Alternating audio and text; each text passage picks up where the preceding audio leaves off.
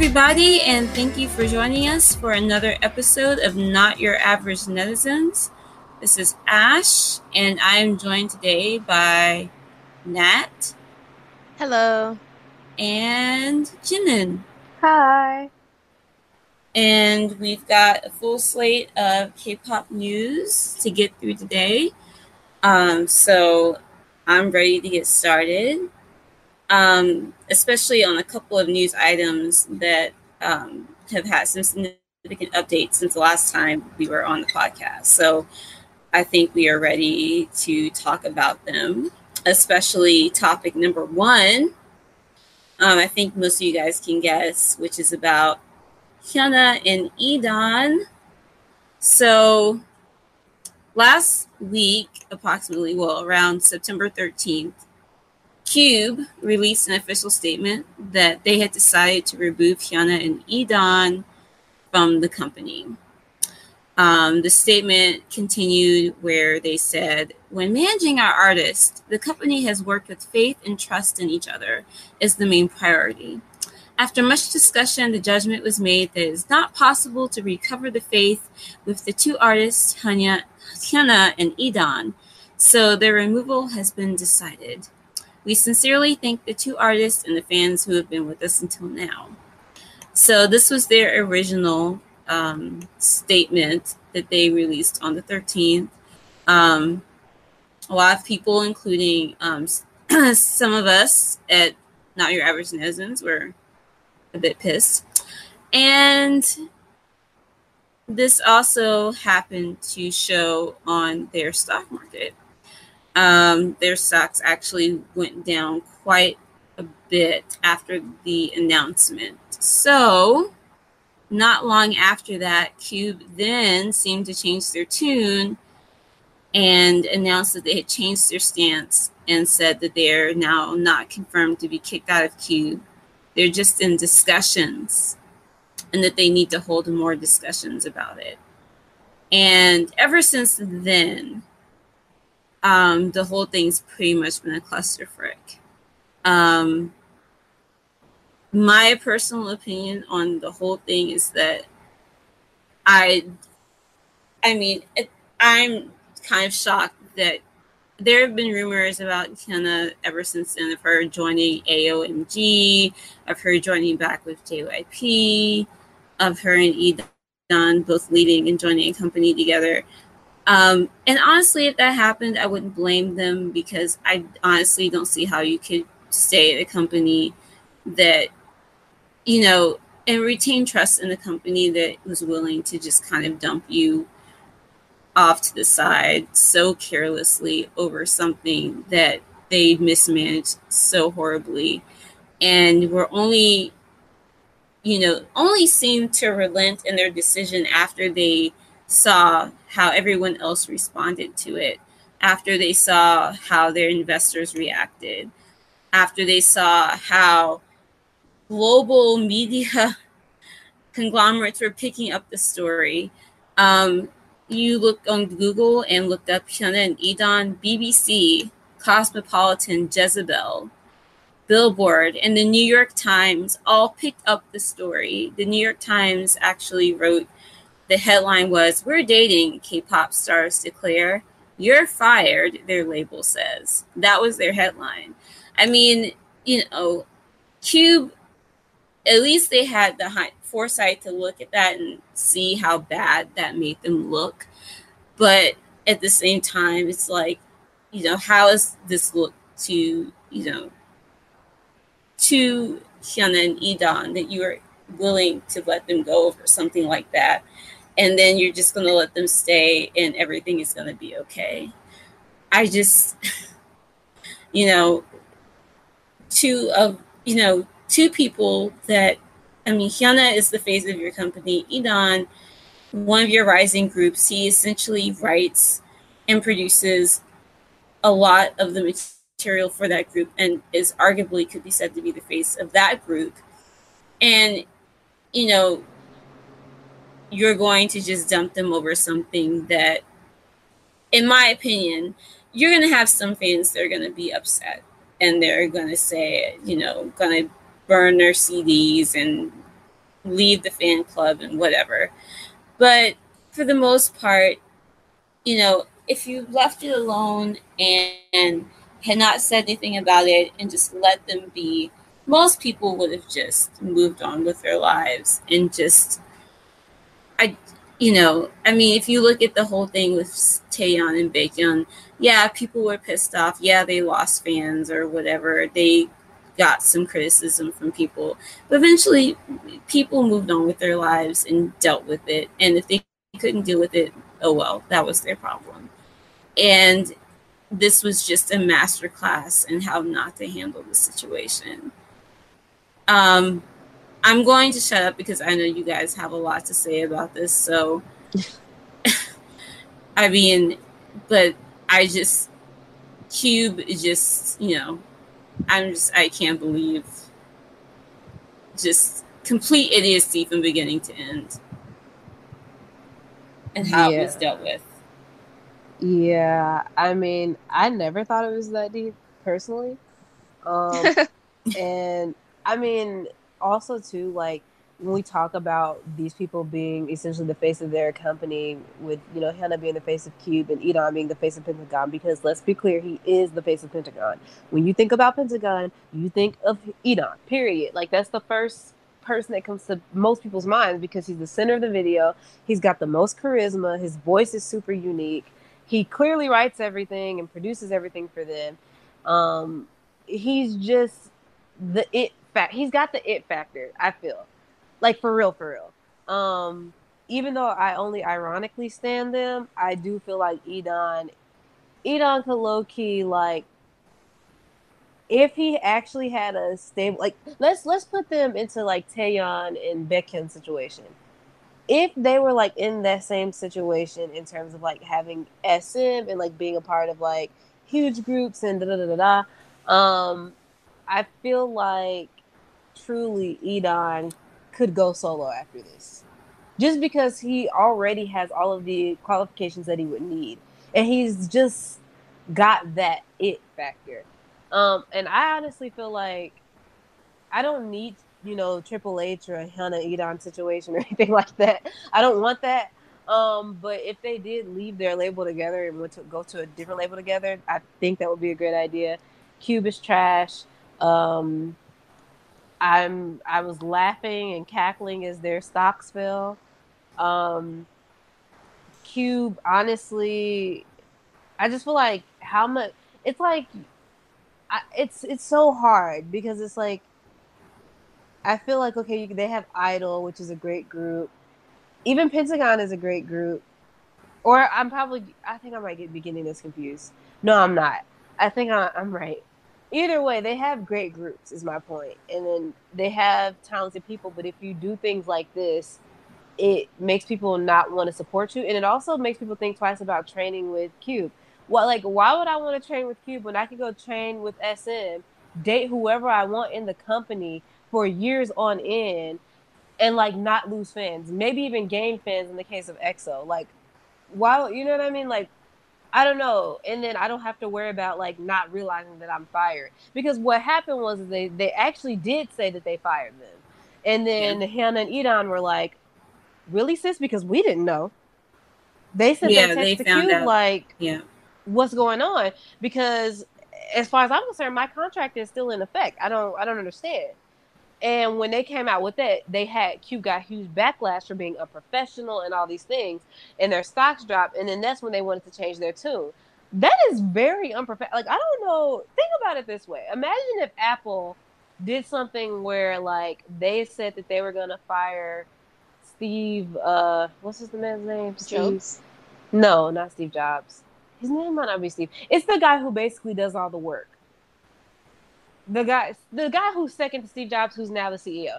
What if they said, "Well, we're fired"? You know, no. This is a better example. What if Harvard? No, I have an even better example. What if the United States of America, in a said that we're just gonna like you know impeach you know President Obama, and then two days later, after they realize like a bunch of countries in NATO start like questioning them, like, no, we're just kidding. Like we're not gonna. You know how unprofessional that like it does. It's not a good look is my point.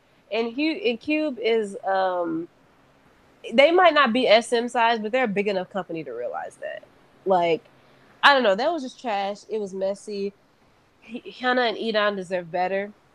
I hope that they do sign to a smaller label and make that label blow up, um, so that Cube can eat it. Um, and I'm excited for what's next for them. They're so talented. What is a Pentagon without E'Dawn? What is Cube without Hyuna? Honestly, we don't know. Well, I mean, I agree. I agree. I watched everything unfold online and I saw all the big brands sort of pick up the story like fired for dating? Question mark, question mark. And I was just like, mm-hmm. I mean, we already know Cuban shit because they dropped um, 4Minute and Beast, which was their huge, like, yeah, pretty much their moneymaker at that point. Yep. like, so if they couldn't even make it work with like their flagship groups, then what would be like? What are the? Why are they even in business? Like, what's going on here? Why would you want to train with Cube? I think Cube is best at picking talented people yeah. But I think people they should be trained maybe somewhere else that actually knows how to manage people and not like get into their feelings when idols decide that they're dating and they want to date they want to date openly. Because that's really what it came down to. It's like you did something we didn't like, so we're gonna fire you. And I understand people are like, like there are some people who are just like, oh, well, you know, it is a business, blah, blah, blah, blah, blah. And I'm like, yeah, but you're the same one who keeps talking about how these groups are made of best friends and like it's a family and like whatever. It, it can't be one or the other. Like it's both of those things, you know?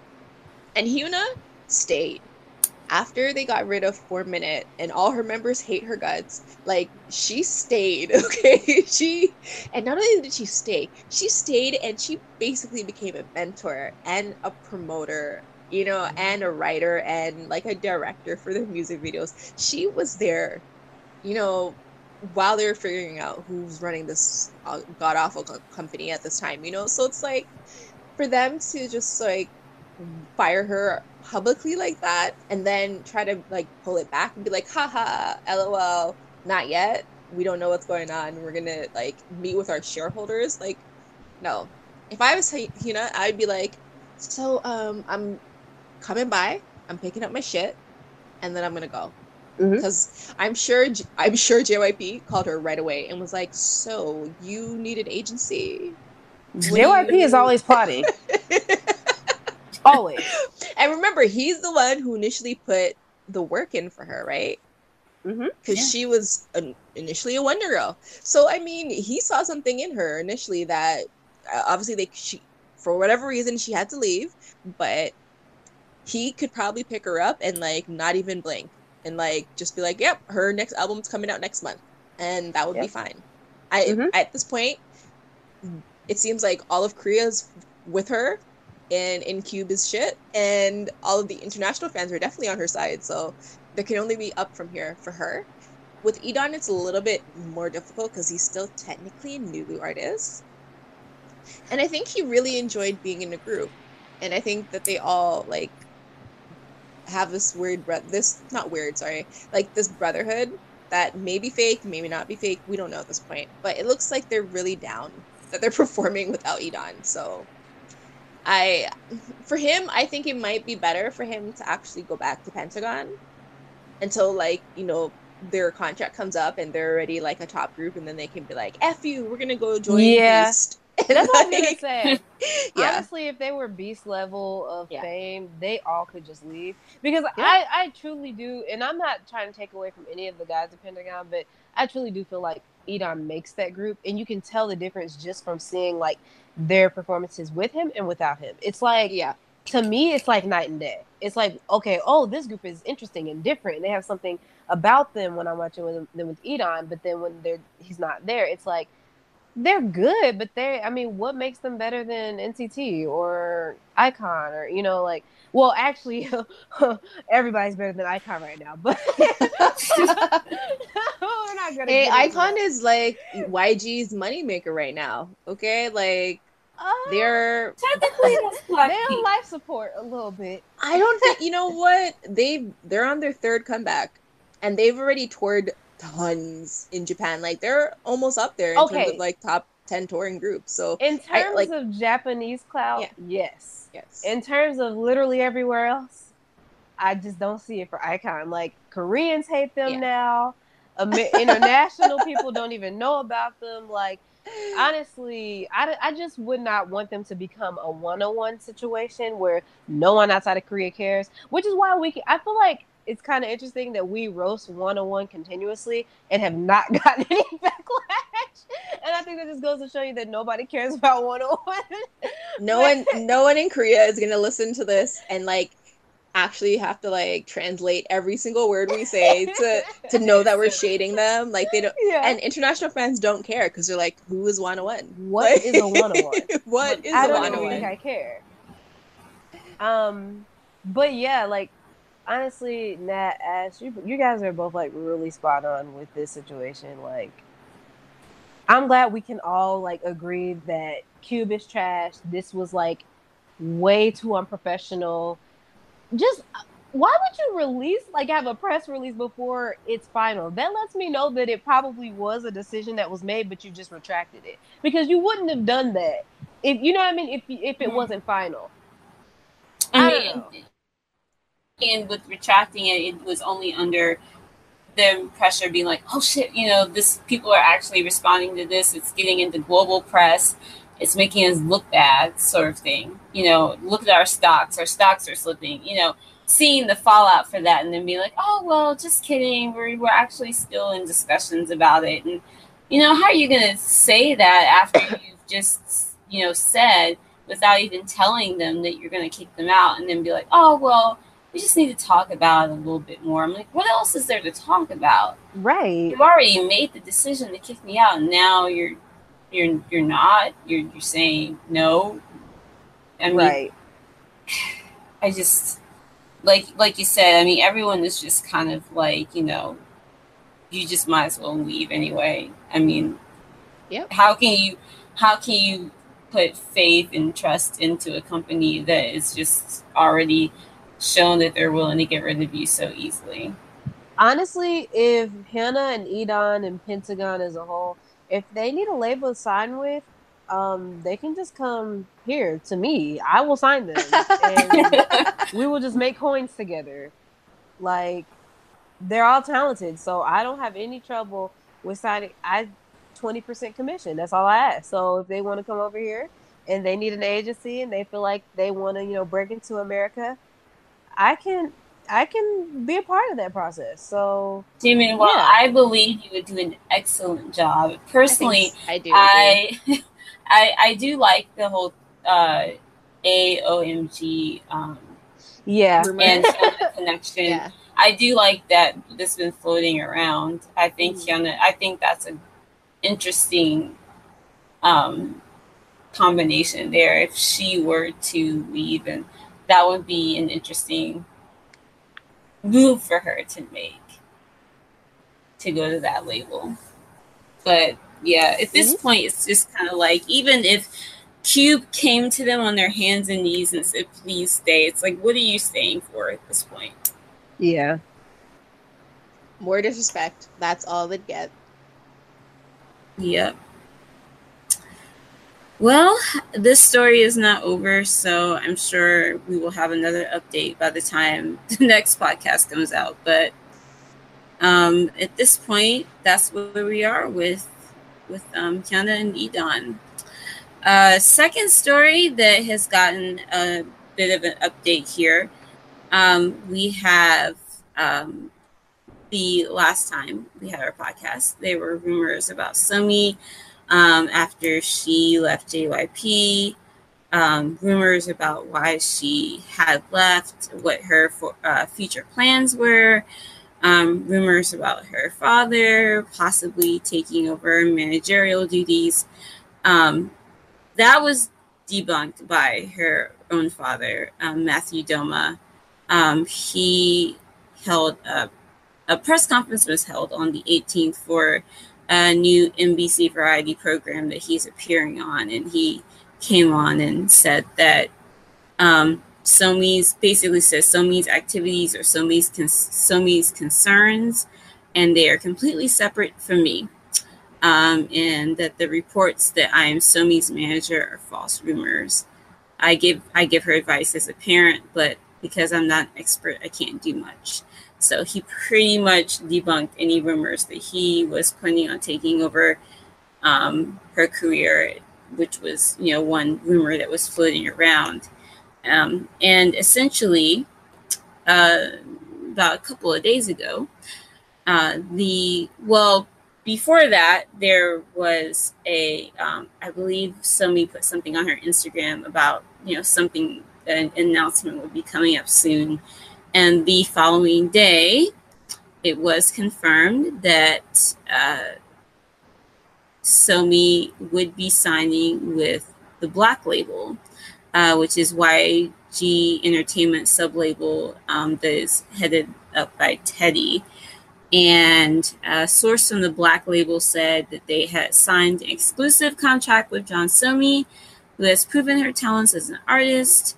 And they basically are basically saying that they're going to fast track her as a solo artist um, as opposed to a member of a girl group in order for her to debut quickly, um, which I saw as being kind of the key kind of news piece here um, as one kind of theory behind her leaving JYP was with their new um, season of 16 coming up soon um, and their next uh, kind of girl group to coming up on the horizon, um, everyone is kind of assuming that Somi was going to be at the center of this new girl group, and some people had kind of said, well, Somi may have left because maybe she just didn't want to be in a girl group and she wanted to promote on her own. And this kind of gives credence to that theory that, you know, maybe she wanted to kind of strike out um, as a um, as as you know her own um, as being a single performer. And uh, essentially she's going to be of course working with teddy. And Zion.T is also signed under the black label. So she's she's going to be a solo artist and she's going to be working with teddy any thoughts on that i know like Somi is not like a hot topic around here, but I find that kind of interesting that she went from JYP to um, essentially not YGE technically, um, but she is going to be working with Teddy. Um, so that kind of is interesting considering, you know, Teddy did work with Sunmi and, you know, Teddy, obviously, he does a lot of stuff with Blackpink. So, I mean, could we see her being a success under the Black label? Yes, I think because she has a pretty big fan base um, hmm. as a variety so not really solo because I don't think she's done solo music, but she's done group stuff with like Sister Slam Dunk, and she did a song with Eric Nam. So, um, and she does a lot of CFs so people generally do like her. Um, and obviously, IOI definitely is a boost. But hmm, it's very strange because she's going to be working with Teddy. And I mean, Teddy makes good music, IMO, my opinion, obviously. Um. But I don't think Somi, I think she's perfect for a group where, you know, the things that she lacks in can be kind of covered up by other people. Yeah. Um, and I say this because I saw her perform um, at some Korean festival overseas, and she was singing by herself, and it was the most boring thing I've ever watched before in my life. Like, she clearly is a pretty girl, but her singing's not that great to me. Her dancing wasn't that great for me. She's not like Chungha, who, you know, like, is super confident, and she's just like, she sparkles on stage. Um, she's not like that. So I, I kind of don't like. I'm mixed because I feel like she'll do well because she has a fan base, but I don't think it's gonna be anything that we're gonna like be excited to watch. You know, mm-hmm. like compared to Sunmi's solos with Teddy, like it's it's gonna I I personally don't think it's gonna be anything like in comparison. It's gonna be like a one to to Sunmi's ten. Like it's yeah. Somi, I I will say positively that I'm really happy that her father is not managing her.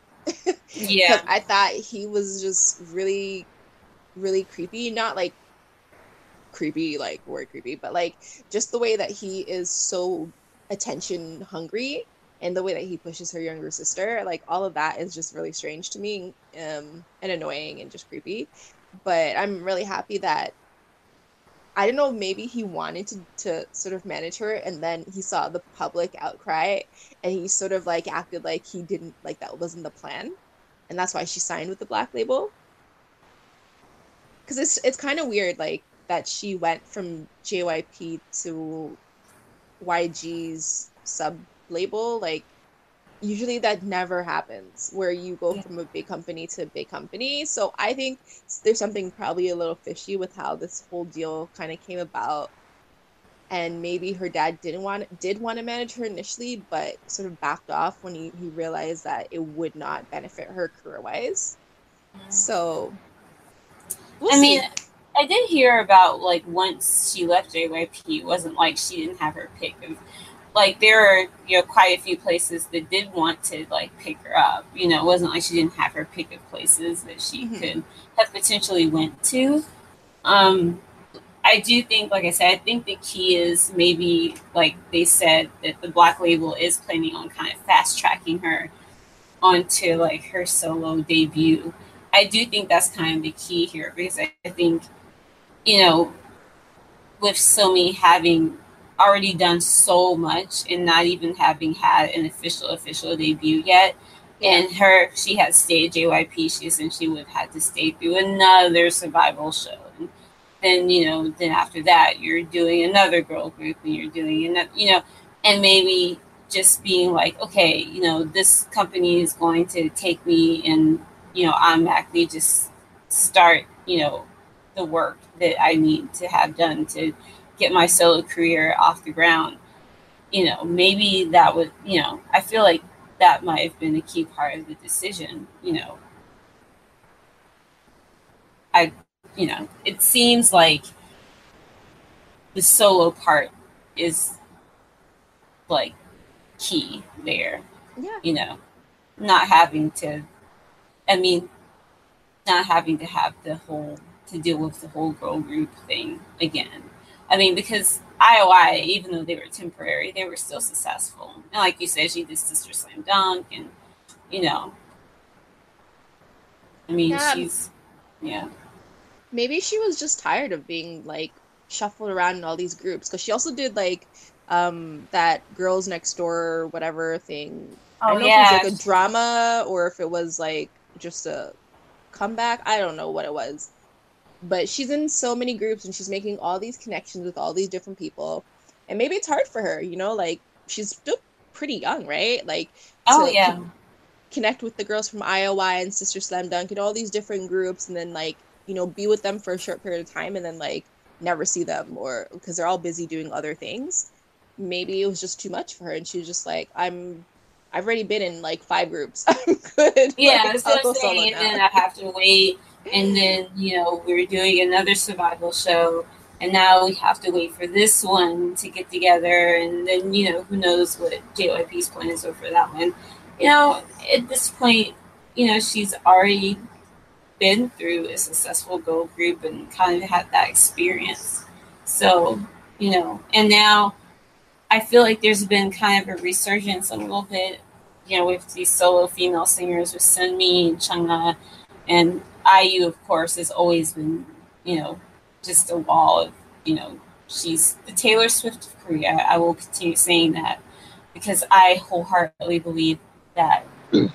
Um, I call her the Taylor Swift of Korea because I just completely believe that is true. But yeah, um, I can see it. She's just less in what in what, well, what way? Well, like her mostly, popularity. Mostly, yeah, I would say that mostly in popularity. And just I think her in, music is very similar though too. She's got oh. kind of that whole "I'm a girl with a guitar" thing. I personally yeah. think IU is more talented than Taylor oh, Swift musically. Ten times. Um, I mean, I don't know if that's exactly a difficult feat. well, you know, low hanging fruit, but um, but I think yeah. I mean, I'm looking at in terms of like her influence, you know, in, in the culture and and her popularity and that sort of thing.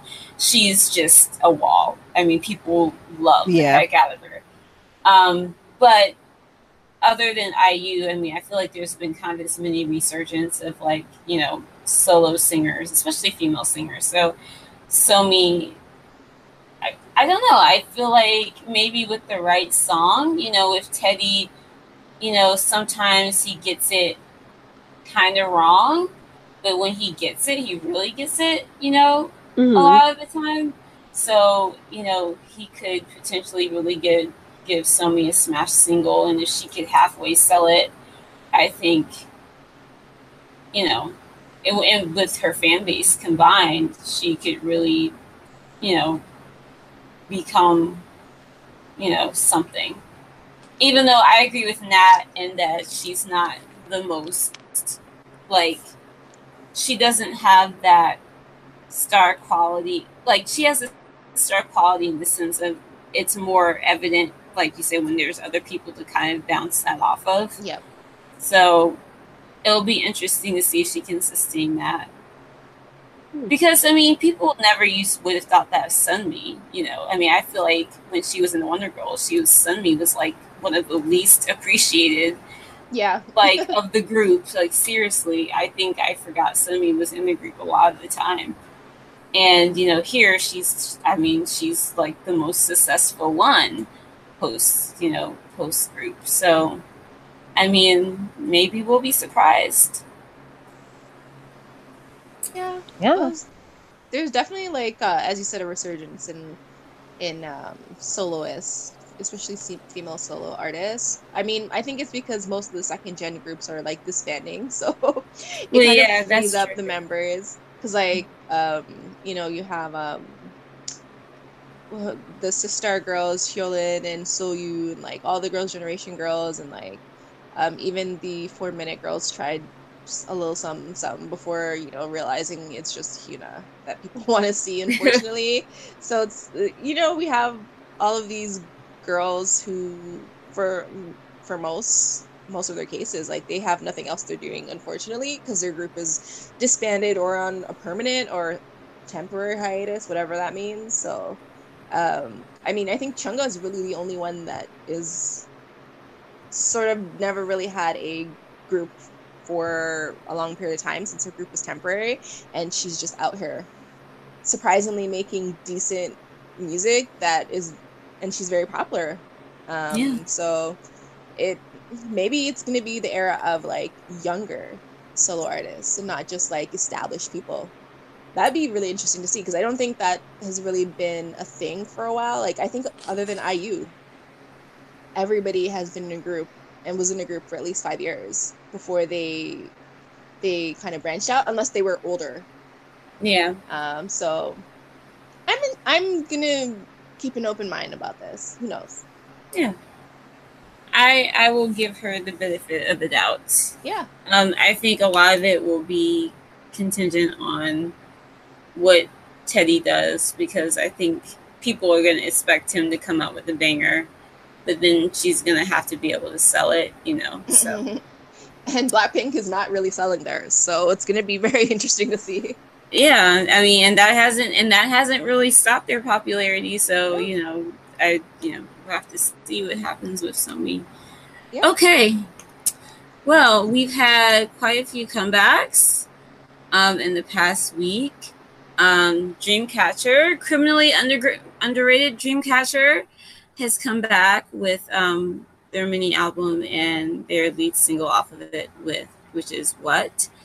Um, more of that um, J Rocky S goodness. Um, WJSN, aka Cosmic Girls, have Save Me, Save You, GOT7, Lullaby. Um, had a few other people come out with singles like Amber with White Noise, Um, SHINee um, has their um, song that has been out for couple of weeks. Um, did, was there anything that we wanted to talk about as far as comebacks? Um, I think, of course, SHINee came back. Of course, um, what is the other group? GOT7 came back. Um, I think that SHINee is just continuing to prove their quality. Taemin Loki is having a comeback, but they're not calling it that like in Japan. Um and I'm honestly so excited because Move is probably the best K-pop artist album outside of Jonghyun's solo work and maybe like the past it's just great. It's incredible. I'm not even gonna do that to other artists. I, I know there's a lot of like Big Bang stands who are gonna be like, well, what about Big Bang? And I'm just gonna be like, no one cares.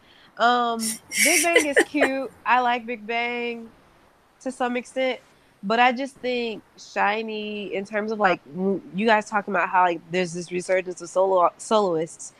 I think SHINee has produced the best soloist. Period. Like Jonghyun's discography is impressive for someone who, you know, it was so young and you know had a whole other job on the side being a member of SHINee. His solo discography is just so impressive. And Taemin is proving himself like every day with every release. I heard some of the stuff that he performed in Japan, some of the new stuff. Honestly, it just gets better and better. Um and I know this is about SHINee's comeback, but to me, SHINee is made up of think of it this way SHINee is the body, and then all the members are the cells. so shiny, shiny are the cells. Um, and I'm honestly just continue to be impressed.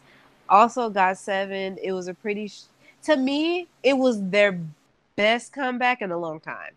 Uh, Lullaby itself isn't great. Like it's good. It's better than a lot of GOT7's more recent stuff. But um, where that really shines is like the B sides. Like they're pretty good, and um, I'm excited for GOT7 to do something different next time.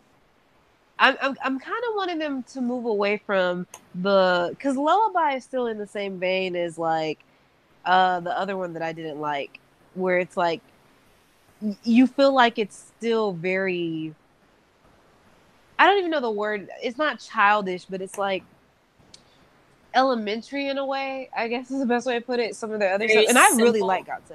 Yeah, and I and I really like GOT7. Um, it, the beat to uh, of a lot of their songs is just like I could see how a 12 year old like vlog like Scandinavian girl would like this, but outside of that, I, it just doesn't reach to me, um, and it doesn't stand out either. But I don't know. This last this latest comeback was a pretty good effort, and I think that it's a strong effort. Um, as long as they can continue to at least pretend to like each other on in public, I think that GOT7 this is a good direction for them in terms of like just you know con- just getting better as the years go by instead of regressing like some groups. Uh Nat, any comments on some of these recent comebacks? Um okay, so Big Bang is a great group, and I love them very much. And uh, I have to agree though about their solo efforts. Um, I think though because they've had so many solo efforts that it's they already peaked in some ways really early in some of them, and then it was like a slow or sometimes fast decline. Um, like Seungri, who I love, I adore. He's one of my favorite like idols in general, but like his first couple minis were great, and then whatever he dropped this year was very terrible. So, um, I do agree with uh, SHINee and uh, most of everything that you've said about SHINee. Probably just minus some of the Taemin things because he's not a favorite of mine, but I appreciate him. Um, in terms of comebacks, I for me it's gonna be always gonna be like girl groups and former girl group members. So I actually liked uh, Oh My Girls Remember, and I do like Hyomin from T-ara's Mango. I it was different and it took a while for me to get into, but I'm actually Is there an MV for that? Because I have it not is. heard it yet. There okay. is one. It's kind of like low budget, I'll be honest. But she did sign with like Sublime. Um, so she's not with like a really big agency right now, and I, I, I don't think they have the money or the resources to really like put tons of money into her, especially if she's going to be on um, weekly shows promoting because I mean that's money. It, that's very expensive in itself as well. Mm-hmm. Um, but she, I, I think she, she might have done pretty well in China. I don't know how she's done in Korea so far, but whatever, we'll see. She said that she's been recording tons of music and she has an album coming out. So, Stanny girl. Uh, other than that, I don't think I've really been listening to any other K-pop related stuff to be honest. Like who else dropped music that I enjoyed? I did listen to the GOT7 album and I wasn't I'm not really a GOT7 fan and I'm not really I don't really like a lot of the stuff that they come out with. I think it's too hip hop. It's too um, See, I get the sort of exact... hard hitting hip hop. I get a really opposite vibe from. Maybe I'm just listening to the wrong stuff, but to me, they're too pop. Like, for example, Teenager was almost a perfect song, but then they have this really random like pop add in. It's not bad, but it, it, it was like Teenager could have been their love scenario, right? It could have been their like, you know, real good crossover, sort of in a way, vaguely kind of thing. Yeah. But it ended up being like a run of the mill sort of pop song um, because of some of the decisions made production wise. And I feel like a lot of GOT7 stuff is like that, where it's like, oh wow, this opening is really nice, and then it gets into the chorus and it's like this sort of noisy, like very, very much 2000s pop kind of sound. Yeah, that's the thing. Like most of their songs are just so noisy to me. Like Got yeah. Seven, it's and it's like like I just want a clean melody and a verse and a bridge and a chorus and just give it to me in like the correct order and you know that's fine it's like that's all that you have to do but I think part of it too is the fact that for a very long time, it just sounded like Jackson needed to take a toothbrush and scrape his larynx because he, he just sounded so ashy. Like he just sounds so ashy. So like I I hate anytime they put Jackson like as the at the forefront of a chorus or like I don't know even to Jaebum. I mean it worked in just right. Um but Jaebum's voice doesn't do anything for me, which is sad because he used to be like my number one in GOT7. Um, but I think yeah, part of it is like it's noisy music, but then their voices are all so very distinct.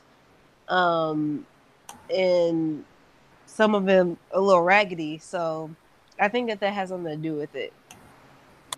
Um, I think it's because okay, maybe I consider them like a hip hop group, mostly because I feel like there's a lot of rapping going on.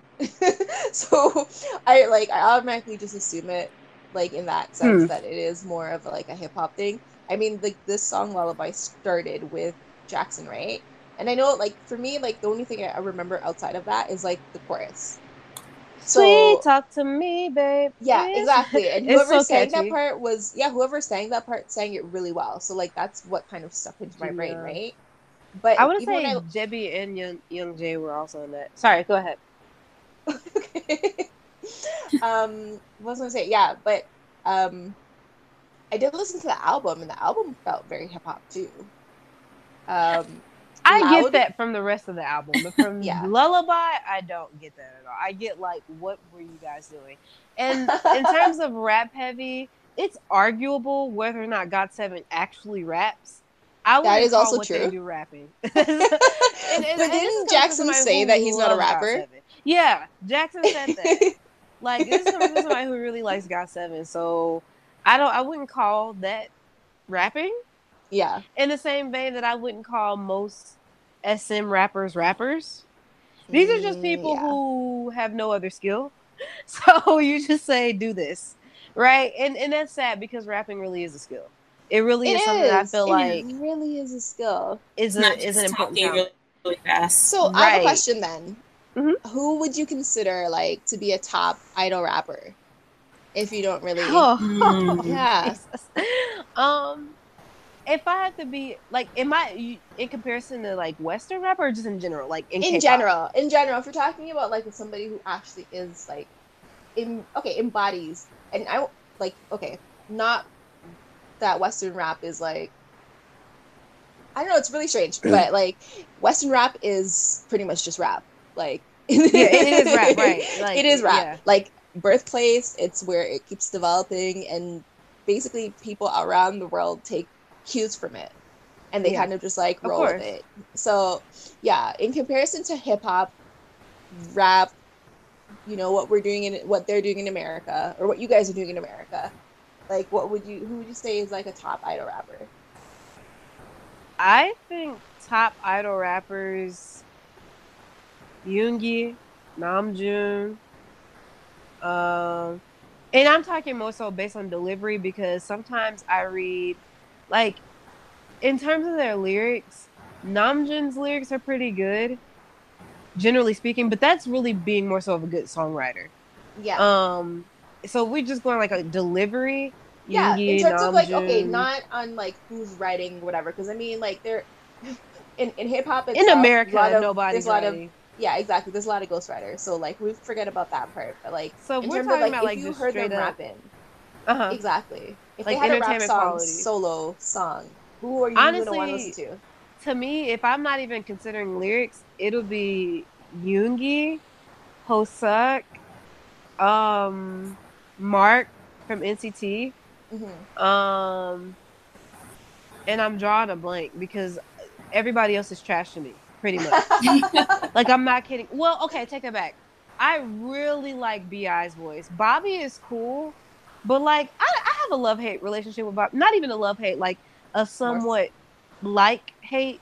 Okay. That like is even too strong right there because I don't like Bobby, but I I think he is he clearly studies like American rappers. Clearly, okay, I'll say that. So like, yeah, I really like B.I in terms of like his style, his delivery. Same thing with Bobby.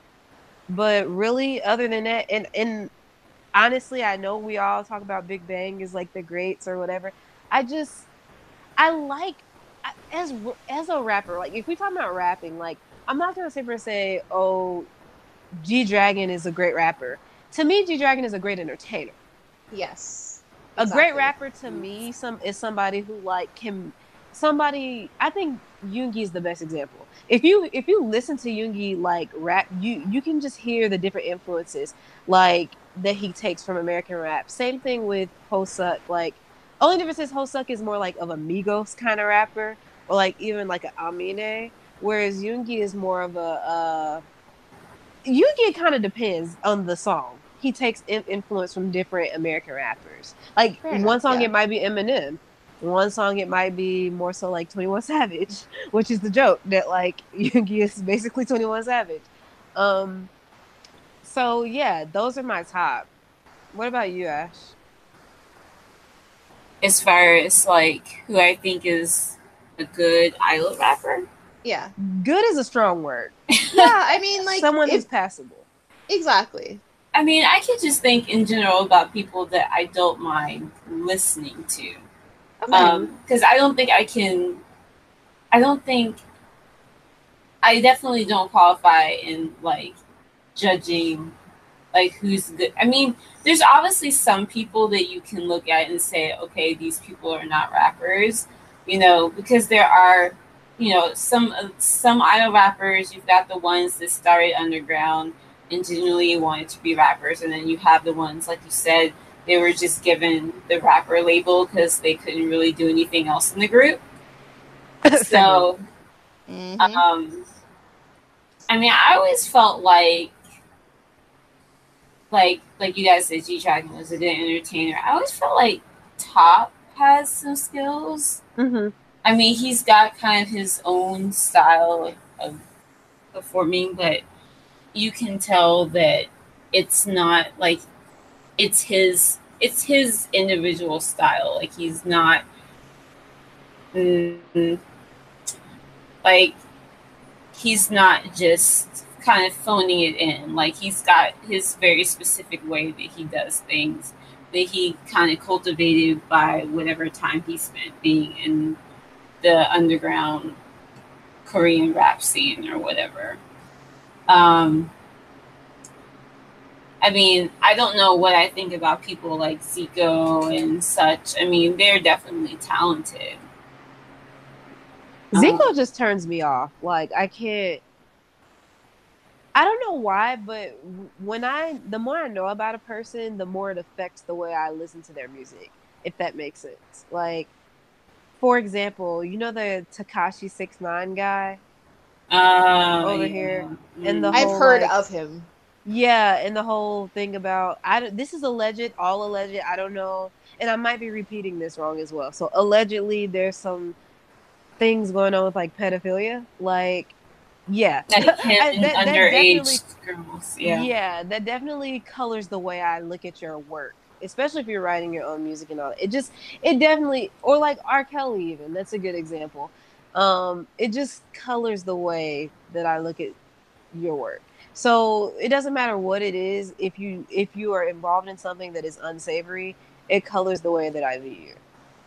Um, and it doesn't take away from your talent. It just makes me think twice about like, do I actually want to go ahead and listen to you? So like with Zico, in that case, I honestly, the first time listening to Zico stuff for me was like a week or two ago, because hmm. I just won't go out of my way to listen to his music.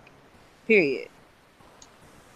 Hmm, okay. No, I get that. I think for me though, it's a little bit harder because whenever I listen to music, I think about memories that go with the songs, or like you know, like a time frame. Like, oh, I'm I heard this back when I was in like the eighth grade, and like you know, it always brings up memories. So for me, like, if I really am, am cutting you off, like I did with R. Kelly, I just remove everything, mm-hmm. every single thing, and so like I so in that way like i won't be dragged back in kind of like you know because i mean i'm was born in the 80s so like i have like the 90s of, was when i went to school and that's like a big chunk of it and it was like for me like that was r. Kelly's time right in r&b yeah. So it's so like like they're doing space jam too. If i think about space jam what comes to mind? Like i believe i can fly. And then yeah. i'm like God, I have to like cut that off, you know, because like yeah. I cannot go back to that because he is. I'm just ready for him to die at this point. I'll be honest, but it's like he needs to go, right? So yeah, for me, and also it also affects me in a lot of ways. I, now we're completely off topic, but is like when I find out that you're trash. Because sometimes I'll listen to songs and I won't like know anything about the people, and then I'll hear something really bad about them, and I'm like, damn it. yeah. Know, like like you've already been drawn mm-hmm. in. You're already like, I'm ready to buy every single song that you write at this point. Mm-hmm. Like I'm I'm a stan. And then you hear something bad and you're just like uh... Yeah. And, and, it's not even like in in a lot of situations right it might be a case where okay did this person apologize or like what exactly because i do think that there is like varying levels of wrongness like oh for if sure you and a lot of people might disagree with this, but this is just the way I think. If somebody makes like an offhanded comment, like, or for example, how Taeyong, I don't know, the Taeyong scammer thing, right? Yeah. That situation to me would not make me cut off Taeyong. And the reason no. why is because he was like a kid scamming people on eBay. I don't, and he was scamming people like for action. I don't know something about that just to me is more funny than it is like a serious. You know offense. what? I was just about to say, like, I thought it was hilarious. I just yeah. use it as a joke to like just make fun of Taeyong. I don't really yeah. like. I didn't really take it that seriously, like the way netizens were at the time. Netizens were um, angry, but it's like it's funny. But to me, something that's more serious is like an ideological issue, or if you like yeah. hurt somebody, like scarred them, like like what R. Kelly was doing to those sex slaves allegedly. Um, yeah, that is different to me than like a 12 year old boy like who's selling an action figure online or whatever he was doing or you know uh Wonwoo from 17 there was a thing about how he said the SNSD girls had too much plastic surgery or something like that. Which is is he is it was he wrong? I don't see. I mean, we're talking about SM here, so I mean, come on now, well, like even like like you want to talk about Korean examples. It's like, um, you know, Onew with the girl in the the club, right? Like, yeah, it was. It's like at that time I was like, well, I guess I'm just gonna have to like scale back because he was like actually my favorite, but I had uh-huh. to like scale back a lot because I'm like, I, yes, he has a drinking problem, and I mean, I feel like most Shawols would like admit that he does have a drinking problem, and that's something that has been really open mm-hmm. but also like what are you doing? Why are you touching people and their legs and like stuff like that in a club? It's not okay you know? So it's kind of like or like super junior and like there are many scandals throughout the years that they've been around. Their group is kind of a mess at this point. Honestly uh, super uh, junior should have disbanded pretty much the moment they got together. And they're having another comeback. They are they are always coming back. Yeah they're um, always coming back, and now they're uh they've become a Latin group. So yeah, which I don't know how Latin because they hate anything that's darker than like paper. So I don't understand, but um that's so weird to me. Um, in the Onew situation, I actually did not know because when I sort of entered K-pop arena, yeah. um, that was after Jonghyun passed away. Oh, so. Okay well, I should say when I got more like when it was more in my face. So everything that Shawols were talking about was Jung. So for me, yeah. that that was something I honestly didn't find out about until months later. Um, and I I'm always the type person where I do give people chances and I do look at the facts of the case. I don't just jump to conclusions. Um, and I have opinions on that, but that's for another time more so. Yes. But just in general, though, like I do consider all of that when I decide if I want to support you because me putting money in your pocket or me spreading your name on the internet makes sure people like in terms of like talking about you on Twitter or whatever or tweeting your songs because I do that. I'm one of those people that like I might tweet or post something that's like a video link or something. Yep. Um, I'm just not gonna do that if I feel like you cross the level that I can't reasonably like bring you back from. You know what I mean? Of course, of course. Um, but to get back on a bit on topic, I oh, would yeah. say my picks for like K-pop rappers, and I say this as somebody who grew up on hip hop, but like it's not something that I go to anymore unless it's like older hip hop. I'm not really like with the youngins, I guess, in that same way. uh, I I do think uh, T.O.P. Uh, Top from Big Bang I I just love his voice and his delivery. I would say Zico as well because I mean, one of the only K-pop hip hop songs that I do listen to regularly is probably Bermuda Triangle and Anti. Um, Bang Yongguk from BAP, BAP. Interesting. Uh, yeah, um, I like the solo stuff, so I mean, I assume that I just kind of like it. Uh, Yamazaki, that beat went hard. Yes, yes it did.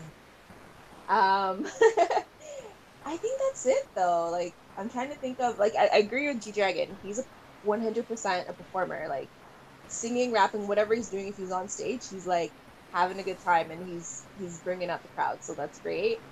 Um, yeah, I think that's pretty much it for me. Like I do like some of Hyuna's songs, but I wouldn't call her a good rapper. yeah. yeah. Like Red, like Red is a great song. I love Red. mm-hmm. um, you like but... Blackpink, right? Yeah, I, I mean, I honestly, Lisa is up there with Lucas in terms of Kidz Bop raps. Like, oh shoot, I forgot to mention Mark. Mark is like the only good rapper at SME. So yeah, pretty much. Um, and his his last verse in Cherry Bomb was like pretty much everything for me. So it's it's great. Um, it, the but, crazy thing is, is Mark is Canadian, so yeah. it's like I think I wonder if there's something to like the fact that he grew up like in the culture where rap originated in terms of like um because when I say America, I generally mean North America, like all the English speaking parts of America, of North America. Um, well, the thing is about that, I mean, like hip hop is pretty like. It's um, U.S. The birth, yeah, the birthplace of it was in New York, in New York, but yeah. because it was like Black Americans and like people from the Caribbean and Latin Americans, right. like that kind of brought it up. That I mean, it translated really well over here because we have like a big Jamaican population. We have a fair amount of. That's what I'm Americans, saying. Like, so, yeah, Canada is like, very similar to the U.S. in terms of mm. ethnic makeup. It's it's one of them. Well, in terms of if you look at look at North America and the rest of the world. North America is the most diverse continent on the planet. Every other continent yep. is pretty much homogenous, and exactly. the diversity is coming from Canada and the U.S. Yeah, well, the most diverse city is in like I think it's technically Scarborough, but te- Scarborough's technically part of Toronto. So yeah, it's it's here pretty much. Yeah, it's the most like diverse place in the world. Um, so yeah, I think that um, yeah, Mark Mark as I said was great. Jennie and Lisa are kind of doing like this copycat thing of S of twenty one. So I don't I don't really consider them rappers in the same way. Does Lisa ever randomly remind you of Nicki Minaj? Not in terms no. of like skills, no. in terms of delivery. Mm, I feel like Jessi fits really. that bill more to me. Yes. Than anything huh. else. oh, really? Yeah. Yeah. Yes. I feel oh, like Jessi is really trying to be a Korean Nicki Minaj. Slash Rihanna. kind of ratchet. Yeah. Loki slash Rihanna. See Rihanna, but Rihanna's yeah. not ratchet. Rihanna, Rihanna is like Rihanna is whatever she wants. Totally ratchet. But, she, but I mean, to me, it's in a way that's like it doesn't matter what she does. It's just great. Like Rihanna could wear the ugliest out. Rihanna could wear a trash bag and make it look like it's off the runway. Like she can do so many things that other people, if other people did it, it would be ratchet oh yeah, opinion. no, no, for sure. Like she cannot be imitated because she's just like original. Like she yeah. just does what she wants and she totally owns it. So, like I, I, yeah, I definitely see what you're saying there. Um, I wonder if that's why not she's not big in uh, Korea. Because they can't imitate her, right? The discourse, the discourse on this culture. Yeah, um, no, yeah. I that's I think in a way too. Like that's why you know Whitney and Beyonce, and even Mariah to some extent. Like they're big, but they're not people that they can imitate, you know, because they're just so more talented than most of yep. the other artists. I think once you get to that level of like Whitney Houston, Mariah Carey, Michael Jackson, Janet Jackson, no one in history will ever be able to touch this group of people. Like no. Prince, basically yeah. anybody who debuted in the '80s. pretty yeah. much, you can almost put it put it exactly there. Really, you yeah. they're kind of untouchable. They're like legends that will never ever be reached. Um and then, yeah. you know, to a lesser extent, like your Beyonce's, your Rihanna's, these are people that I feel like are hard to like really imitate, even though exactly. old girl from Red Velvet really, really wants to be Beyonce, if not be Beyonce's best friend. Uh, um, which one? Is it is it it's either Suji? Suji? Yeah. I don't know how to pronounce her name. Suji. As long as it's not Wendy I'm okay. Oh, so Wendy's trash. The sad thing about Wendy being trash is that when I first, so I had avoided Red Velvet like the plague. I told you guys, you heard me tell this story. Um, so when mm-hmm. I heard. Bad Boy on accident because it just came up, um, and I said, "Who is that voice? This girl can sing." I look at the Wendy. lyric video and it's Wendy. I felt yep. like just ripping my ears off. See, like I wanted to like Wendy. She's Canadian, you know, like she can sing, but she keeps doing this thing where she tries to imitate black people, and it makes me want to punch her in the face. So it's yeah. kind of like I can't be like, and you know what? I do feel bad for Wendy in some ways because her bad her weight battle is very evident and like publicized uh. and whatever. Oh, so she's also, like Jimin, basically. Yeah, but also I also still want to punch her in the face when she goes like she crack, cracks her necks and does all the neck movements and like snaps her fingers and like does the black tone and black scent. I do want to punch her in the face. So it's kind of like really it's really hard. Are you guys gonna judge me if I because Nat, you when you said you kind of feel bad for Wendy, you automatically made me think about how these past couple weeks I've been getting this really weird feeling every time I see like Namjoon doing something, especially if he's doing something that's like really sweet. I just get this really weird feeling like, oh my god, I feel so sorry for this boy. Like, I don't know, I don't know what's wrong with me. Like, I think if I'm not near death, I might be soon because I don't know why I feel this way. Like I'm scared. So dramatic. Oh my god. wow. no, you know what? Real. I have a lot of uh, well, not a lot because I only have like a couple of mutuals who are into BTS on Twitter, but they all seem to like Namjoon very well, and I respect their choice. And I just like I will respect your your slow descent into Namjoon no hell or heaven if that's not what you want to call it i mean for me personally i just like i'm so disappointed when people in k-pop pretty much disrespect black people and then they yeah. never really apologize for it properly. Because i feel like it will set a precedent. If these people come out and say like you know i shouldn't have said that. You know we take this mu- music from black culture and you know we don't respect the people. We make all these jokes blah blah blah blah blah. I feel like that will set a precedent for these other idols to sort of yeah. like start to apologize as well. So i'm still waiting. I'm like oh no i haven't forgiven namjoon i'm yeah. not I, i'm not in his camp when i say feel sorry it's more of a like i could just see how I can see that there's humanity, like there. Some people, I okay. feel like you are just the scum of the earth, Namjoon, I feel like there is a person there that is. It's hard to explain the feeling that I get. He's it's scum light. Yeah. Um, okay. I mean, do you? I mean, what do you feel about Bobby in this whole like um, Colin Kaepernick thing? What what happened with Bobby and Colin Wait, Kaepernick? You didn't hear? Oh my goodness! No. So Bobby decides to post. I guess I don't. I, am thinking this is a real Bobby Instagram account. He posts okay. on Instagram the Colin Kaepernick Nike commercial picture, and mm-hmm. then says like we all need to fight against racism or something like that. I'm like Bobby, weren't you just in blackface like a year ago? Saying the N word like for fun. Yeah, yeah. like growth okay. is important, but I just wonder where iKON stands are with that because i'm not an iKON stand so i have no dog in this fight but i'm not like i like iKON's recent music but i'm not even like close to being a fan or a stan of any of these members because oh. like i don't really know them or trust them and the things that i do know are not really good so but i can i can understand that because like i always i do very openly speak about my relationship with Taeyeon and how I really Trash. don't like yeah, exactly. But also like her music touches my soul on a daily basis. I'm not even gonna lie.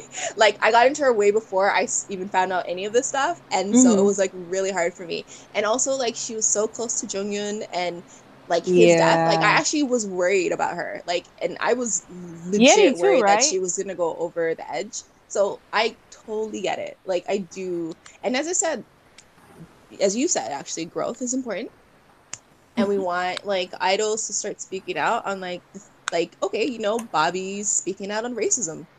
Honestly, hey, maybe that's gonna help in the long run. Who knows? Yeah, yeah, and honestly, we I we had a in, in a podcast that we did a while ago, episode that we did a while ago.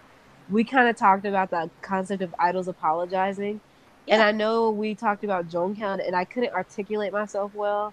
But okay. I kind of want to revisit that to just say that I really I did forgive Jonghyun for that because Jonghyun didn't mess up a lot in terms of like publicly like you know obviously we can point to people who have Yes. um, but the time that he did really, really make a huge mistake, I really felt that his apology was apology was sincere. Like he didn't take the like he didn't deflect.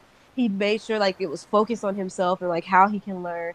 And even at times where he didn't do anything wrong, but like it could be perceived that way. Like there was an issue where like some girls because he said that women are like inspirational or something like that or like poetry or something and like yeah i guess some random people thought that was that, an yeah. insult which i think is kind of dumb i don't understand how that could ever be an insult um i guess they were saying he was reducing women to like to being men's muses and i don't think that's at all what he meant but he took the time out to like actually com- like converse with the fan and be like yep. tell me exactly where i was wrong so i can fix this i want to understand i want to learn and i i just was like kind of shocked and i'm not like one of those people that gives you you know brownie points or whatever for doing what you're supposed to do but i was yeah. shocked because no k-pop idol has really done that nope. in a sincere way. And so to just see that, it just made me forgive him because I was like, okay, you're just showing that you are human, you make mistakes, and that you're going to own up to your mistakes and try to change it. And after that,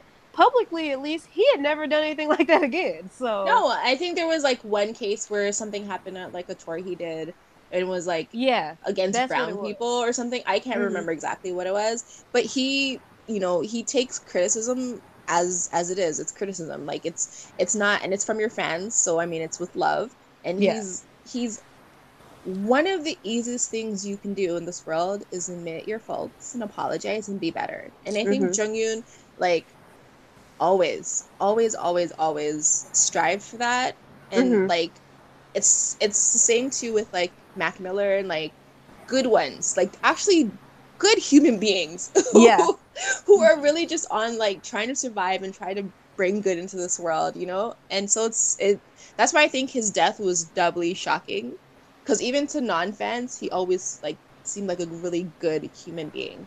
Yeah. Um, and I think that is what we miss a lot of times in K-pop cuz there's yeah. you know, they're on screen, they're perfect, they're plastic, they sing the notes as they're supposed to do and like they always are in line with the dance moves and stuff. But they're not human beings you know? Yeah yeah. Until until they mess up especially. Yeah.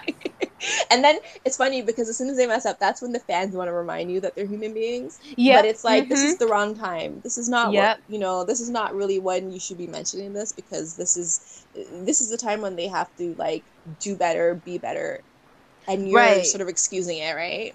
It's just so. crazy. It's like they're not human when they're the objects of your lust or when you're talking about you know Taehyung is getting too fat or like yep. you know honestly some of the things I've seen Army say about Yoongi is so shocking.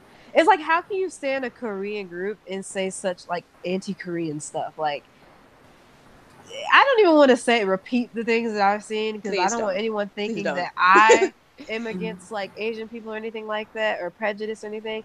But just the fact that they could say some of those like very racist like things that are very targeted towards Asian people, I was just like, what? like you literally stand BTS. Like what? They How transcend race. They transcend yeah. Asianness. They are eternal. So that's probably why. but we should probably get back on topic. Yeah, back on topic. We're so I can't sorry. even remember what we were talking about to be honest. We're probably just gonna have to move on anyway. Yeah, let's just move on. Let's move on. Okay. Well, was there anything that you guys wanted to say about NCT One Two Seven? Because that Love was it. on Great. the list. I'm still confused about what's going on, but I'm sure SME will make it even more confusing as time progresses. When regular irregular comes out, you guys will all see what I've been talking about this whole time. Um, so yeah, just go ahead and sign up to get the pre-order for the album, and make sure you sign up for those pre-order tickets to their tour that may or may not happen. But just make sure you give them money just in case it does, because we would like to continue the cycle of NCT. That's all I gotta say. All right. Well, speaking of boy groups, BTS has been having a pretty busy week. Um, I wanted to kind of highlight an article that was recently posted on BuzzFeed, and um, it basically talks about um, BTS and their fans, and their fans is shady streaming practices. Um, basically, fans are spoofing Spotify with fake plays, and that's a problem for music charts. Um, the article is mainly about the repercussions of this kind of um, basically continuous streaming, trying to game the system in order to um, get your fave at the top of the charts. And they use essentially used armies as an example and um, basically talked a little bit about how um, armies use this whole system um, by which they make sure that they stream millions and millions and millions of times. Um, they essentially they say um, the author says in the article that the strategy that the army use is that fans in the U.S. create accounts on music streaming services to play BTS's music and then distribute the account logins to fans in other countries via Twitter, email, or the instant messaging messaging platform Slack. Then recipients take um, they stream BTS's music continuously, often on multiple devices, and sometimes at the virtual private network, which can be which can fake or spoof locations um, by rerouting a user's traffic through several different servers um, some fans will even organize donation drives so other fans can pay for premium streaming accounts. Now, the writer of this article did attempt to um, to reach out and um, speak to or interview like different fans of BTS to kind of talk about this from their point of view. And unfortunately, they were not very receptive. Um, they all were warning each other that this journalist was trying to write this hit piece on BTS. Um, and so um, they fans deleted tweets about sharing Spotify accounts and they sent messages defending themselves. But essentially, like they said, I mean, the Korea is already the Korean government is already, you know, looking into this whole system that's totally jacked up a bunch of their charts because they have so many people um, kind of using this, you know, this way of kind of gaming the system and getting their favorite, you know, at the top of the charts based not based on because I guess when you look at it in music charts, it's supposed to be based on popularity, as in how many individual people are buying your album or listening to your album, not showing who has the strongest and most dedicated fandom. And so when you've got people, you know, kind of manipulating the streaming that way, and you've got you then you've got which is the problem in Korea where these same groups are at the top over and over again and it's not not at by counting on the merit that everyone else is being measured by. Um, and the tone of the article was basically like, what if this happens in the US? And seeing is that, you know, BTS is, you know, getting um, more recognizable in the, or they're trying to become more recognizable in the US. Um, you know, they use them as an example. Now, unfortunately, this poor person, because of them writing about BTS, their comment section is just a freaking mess and they have all manner of death threats and who knows what else in their inbox. But I thought that it was interesting that this person was even brave enough to write an article kind of calling out the army like this. Um, but um, in other news, also, um, BTS gave a speech. Well, Nam Namjoon gave a speech in front of the UN General Assembly.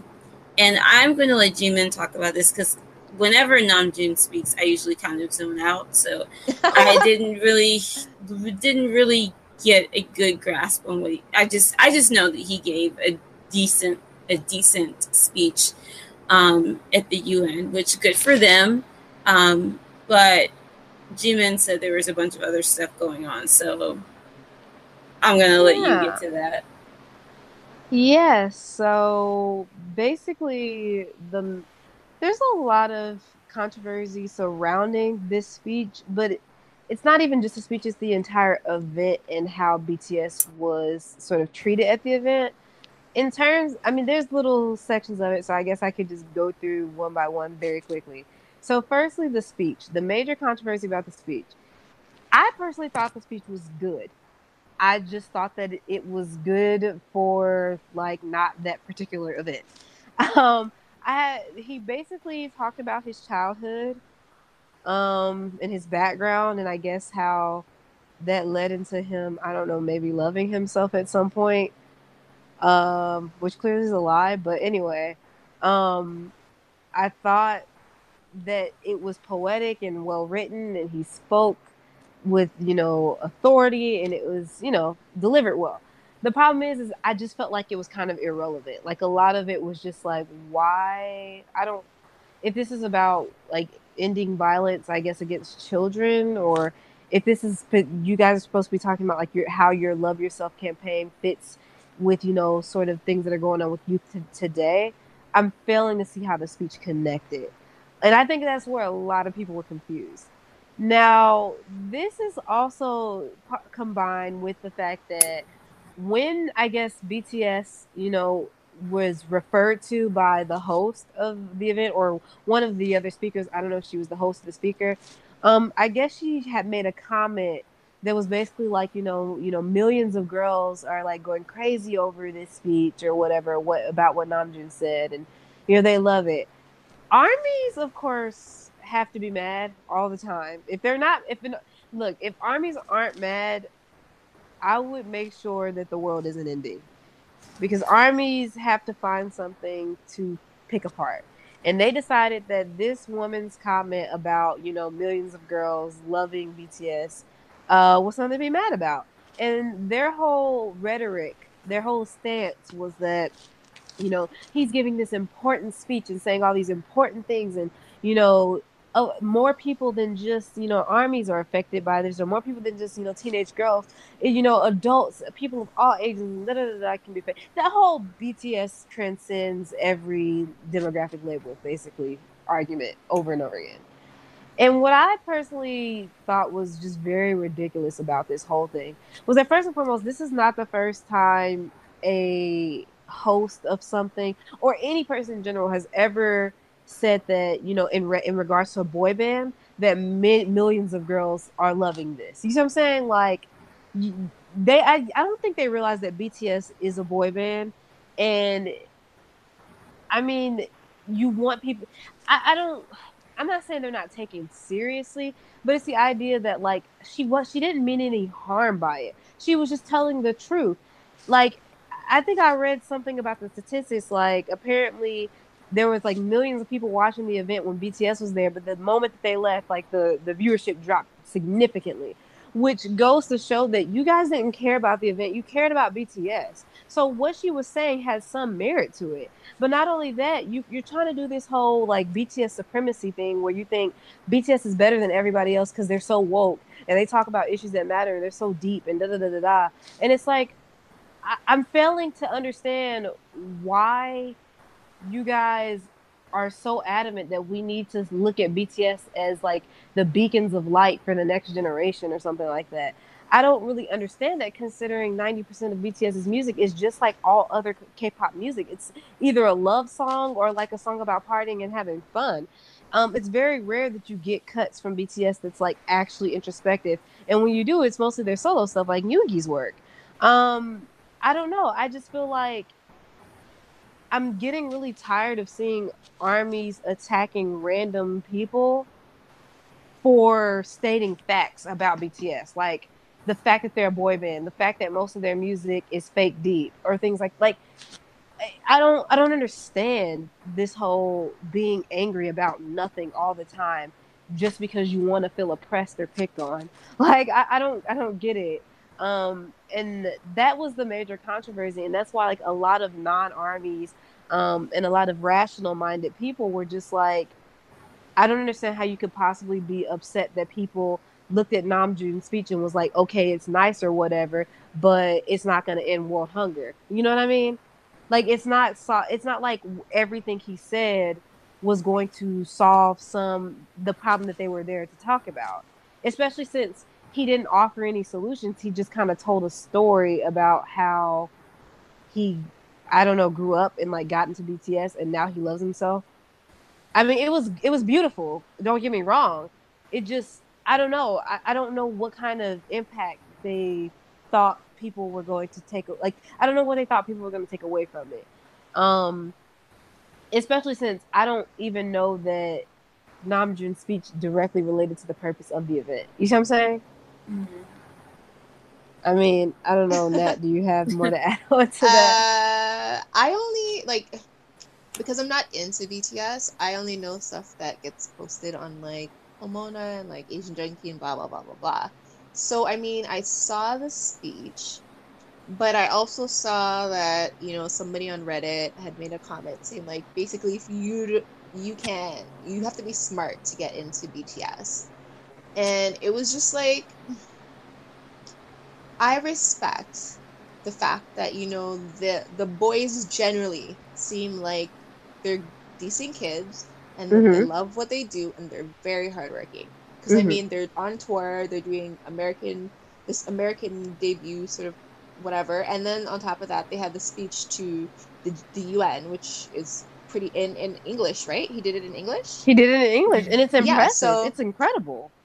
So I mean, like there's so many reasons that I don't completely write them off because I think that I obviously they're the the current face of K-pop and they are going to be the future. I think as well too for a while um, of K-pop. So I I don't want to be like really dismissive, especially for something like this, which is pretty big deal.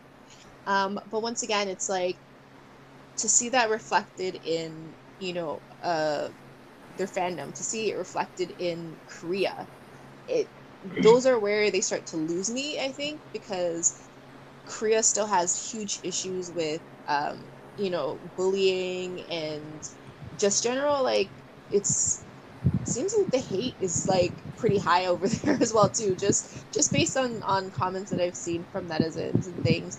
And then their fandom is just so condescending and just like not everyone obviously but it's like if you don't like BTS, it's like a big deal because BTS is the only K-pop group, if you want to consider them K-pop, to be, you know, to have deep lyrics and and you know, like we just saw Amber's video. Amber's video was introspective and deep, I guess, as well too. So it's like, what are you like? What is what's what's what are you comparing? Like you're, it's okay to love something and to love it a lot and have it change your life, especially uh, right. I, like with music because I mean I feel the same way about a lot of artists, but at the same time, don't be a dickhead. You know, like yeah. I can just like that's it's probably a pretty crass way to summarize it, but like just don't be a dickhead. And I see yeah. so much dickheadness yeah from these people. and so like it it's really hard for me then to even want to pay attention to these things, you know? Like yeah. and so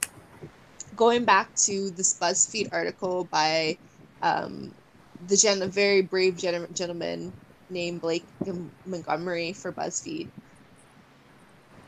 I guess it's it's strange because these are things that we know about. It's like an open secret in K-pop. Mm-hmm. so for us, it's like oh, okay, I'm and... sorry.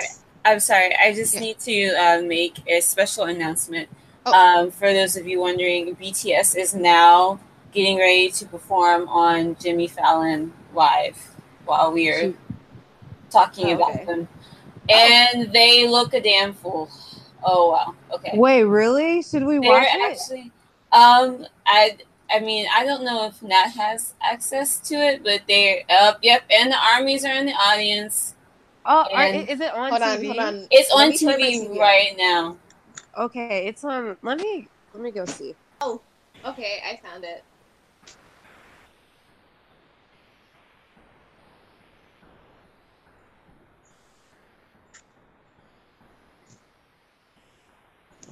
Um, I have a question. What are they wearing?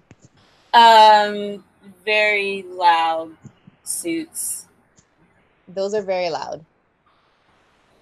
They and it's funny because where are these people were Taraji P Henson was was on the yeah. streaming and stuff was this. Oh, Yoongi looks Yoongi looks so good. He does look so good. Yeah, they actually don't look bad. Uh, because they've gotten some work done and they're wearing makeup. So. uh. Okay, I totally cannot find it. oh really? I found it. it pretty quickly on Canadian TV. So it's, yeah, find it. Is it the Tonight Show with Jimmy Fallon or the Late yes. Show? Yes. Oh, the yes. Tonight Show. Okay, well, while this is going on, um, talking about the article, yeah, it's not surprising. We know this. Like in K-pop, people buy ten, maybe twenty albums, sometimes even more if they want to get to the um, the fan signings, right? Yeah. So that that stuff is not like very surprising. It's interesting now that they're sort of like quote unquote catching on in America when I'm pretty sure American fans have done it before as well too. It's probably just not widespread because we don't have a, the same type of stand culture. You know, like people like the BeyHive is not buying 12 copies of Beyonce's physical album, you know? Right. Right. Yeah. Like, okay, I have it. oh, Finally. Are you seeing what they're wearing? oh yeah, this is what they wear in the Idol music video, though. I think. Yeah. Very loud. I missed like half of this already. Armies are so loud. I know. It's like I was, I you know, I was a BSB fan, but oh yeah, I was an NSYNC fan, so. and I and, but I'm like, I feel like I shouldn't find it annoying, but I, I do. Well, because I like I don't know about you, but I was not like even in my the height of my stand-up, like for for NSYNC, and I mean I was a pretty big fan. I never like I know I just never tried to inconvenience other people. I think, and I like even though like there was that whole BSB versus NSYNC thing, I still liked BSB songs. So it was, I wasn't really one of those people who are like. J Hope, oh my god, why does he doesn't do this every time? He talks about New York.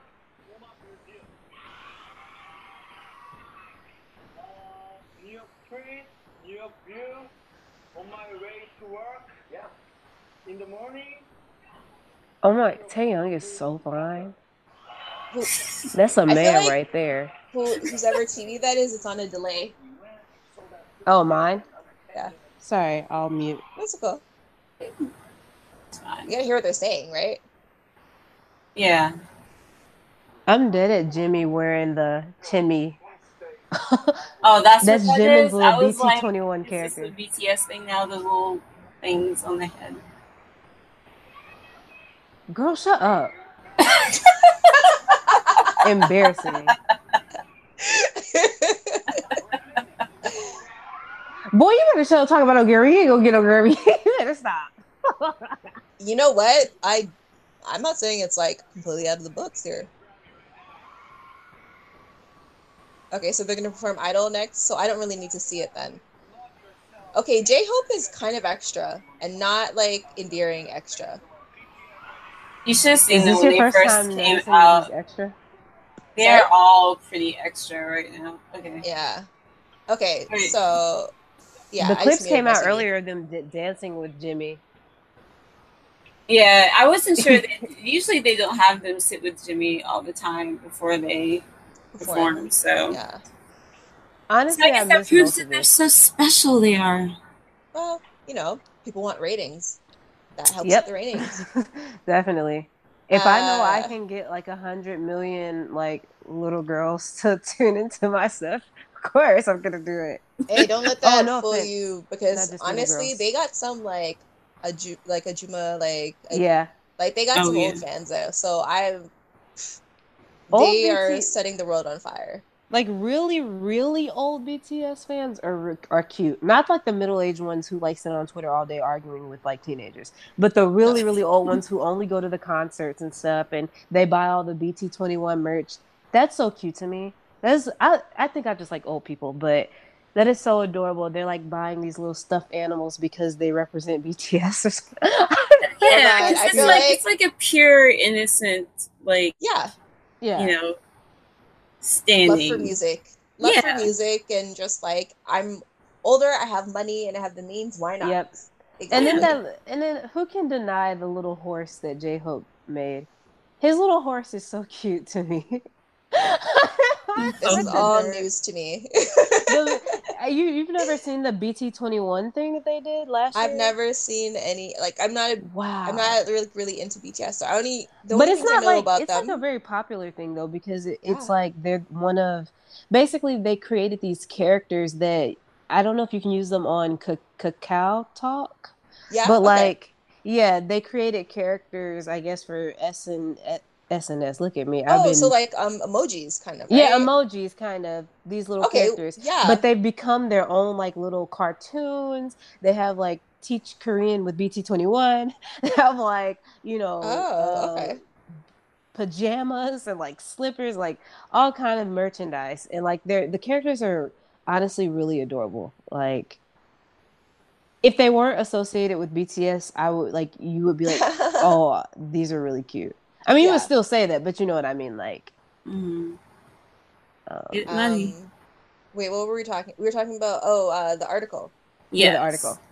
Okay, so basically, I agree with everything, and I am not surprised because I'm so used to it. But I'm gonna be interested to see, like, as K-pop starts to west to hit the American market and really, really try to like put a push there how that's going to affect some streaming laws and i think just like laws on physical albums that you can purchase and things like that as well because k-pop stands because their validation comes from breaking records and like mv views and things like that they're very organized like oh, yeah. they know how to get their top their artists like you know on the top of the charts like and they're mm-hmm. more dedicated which is why they were mad at sean exactly but it's kind of like well sean had real actual K- like Korean people listening to his music, like not yep. just K-pop stands. So like, why are you surprised? mm-hmm. But then yeah, again, like, but no, they wanted to investigate him, and obviously something was going on because how dare he?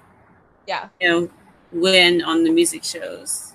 Yeah, and, and you know, sorry. Mm-hmm. No, no, go, go.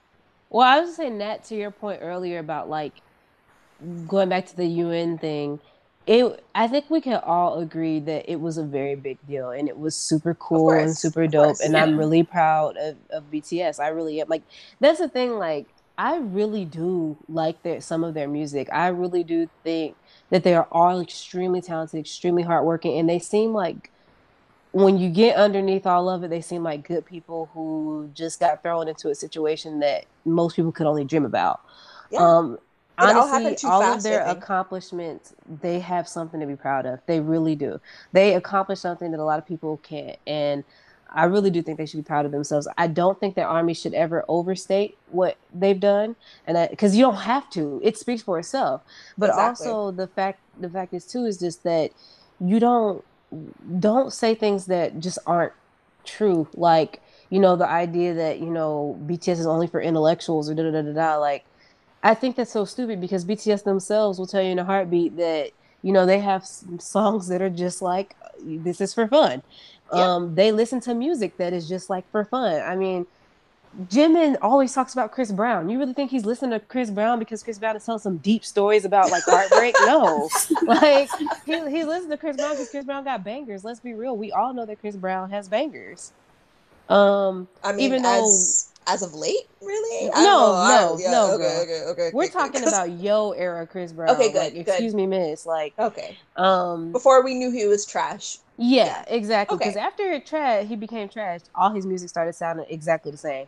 Exactly. Um. So, but I'm just saying, like, I just feel like they forget that BTS are human and they're not like the supreme overlords of like what's important in society. They're they're just people, honestly, and that's when I like BTS the most is when they're not pretentious, when they're just like normal, being their normal selves.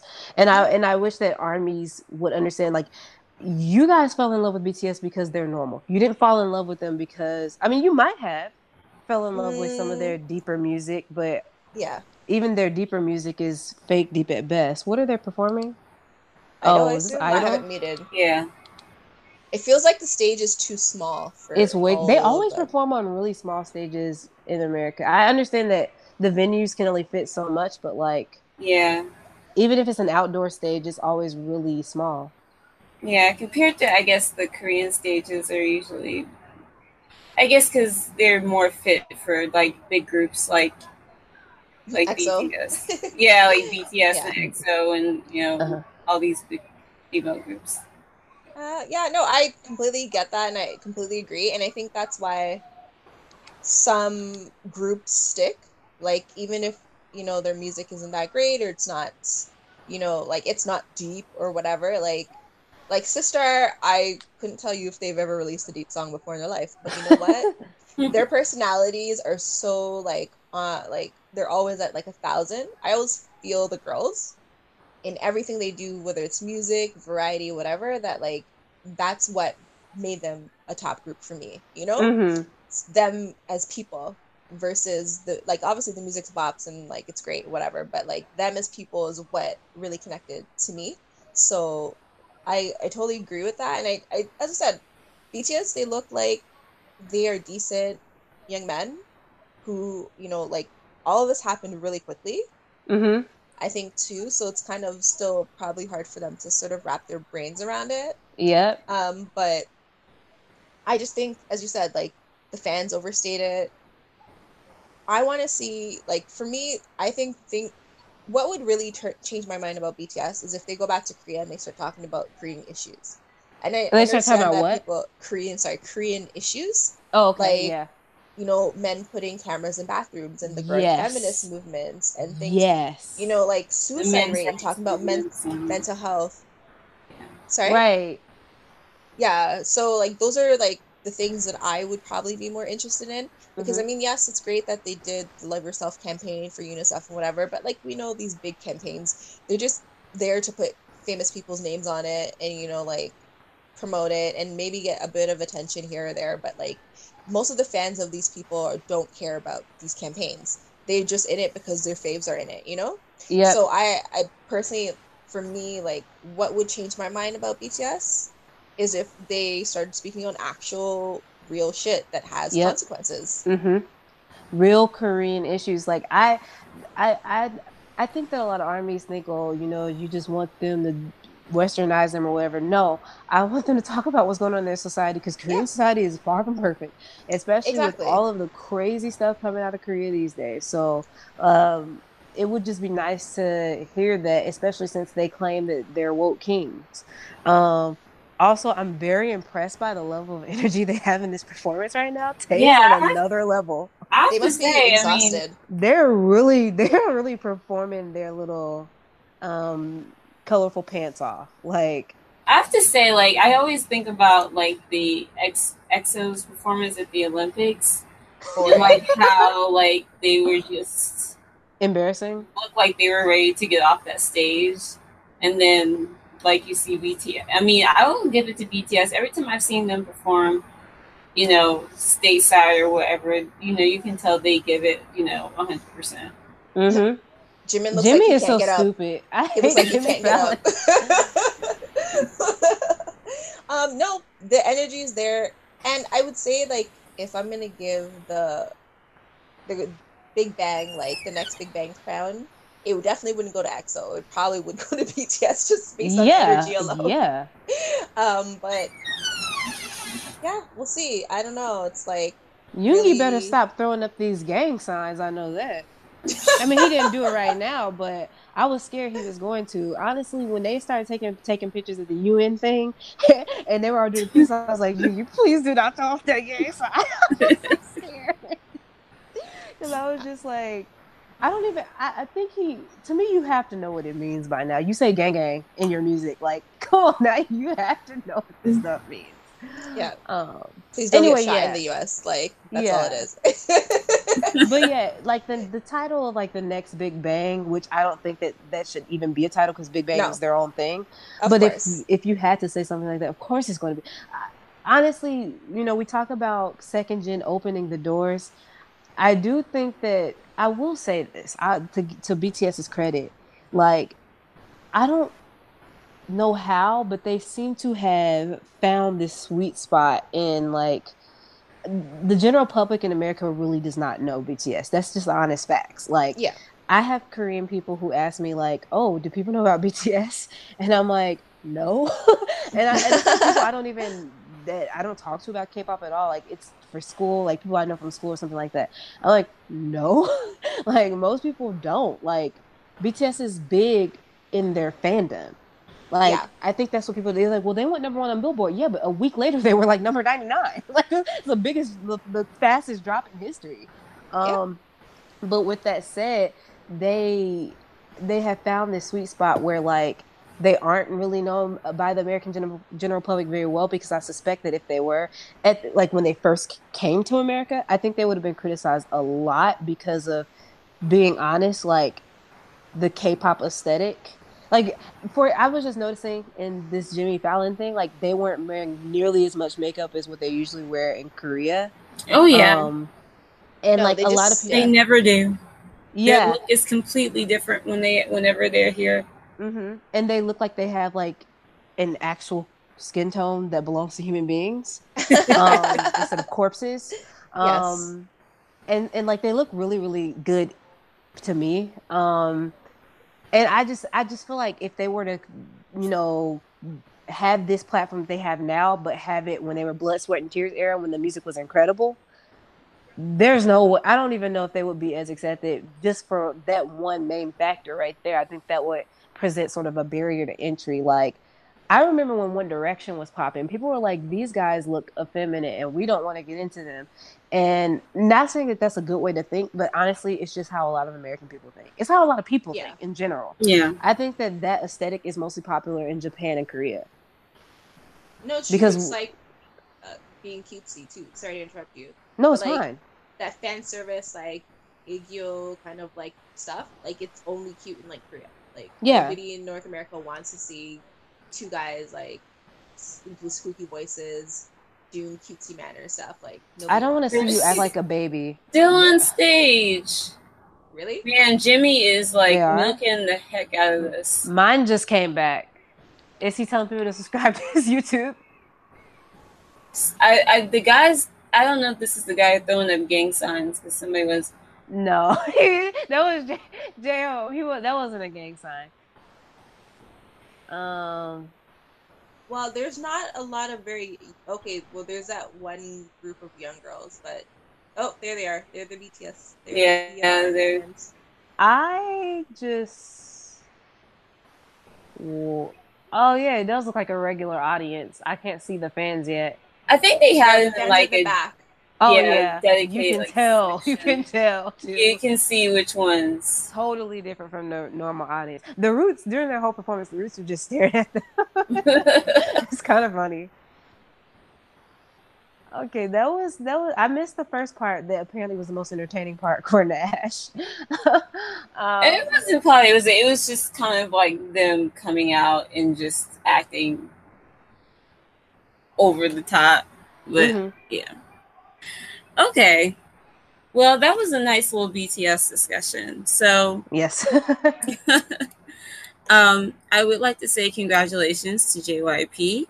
Um, Park Jin Young has revealed that he will be a father for having his first child at the age of 46. I was about to say he's old. Yeah. Yes, with his current partner, whoever she it may be. It, um, if I didn't know any better, I would think that J, JYP was one of those like creepy old like old men who I don't know, creep on young women and get them pregnant and then has a kid at like 60. He's like two years old. Anyway.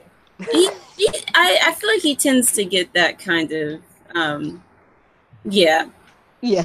yeah, he gets that kind of, although I feel like, I think, I don't know, I, I have a, I have a soft spot for JYP. I don't think he's genuinely, he, he has a creepy vibe, but I guess because of how he comes off with so many of the people from his company, like especially yeah. with mm-hmm. the Wonder Girls, where he seems like he genuinely cares about them, and like about like especially with Sunmi and like you know everything like her leaving was amicable and like when she was you know coming out with Gashina and doing really well, he had her on like his he has some sort of like variety show or something where he would have like different uh, K-pop artists on.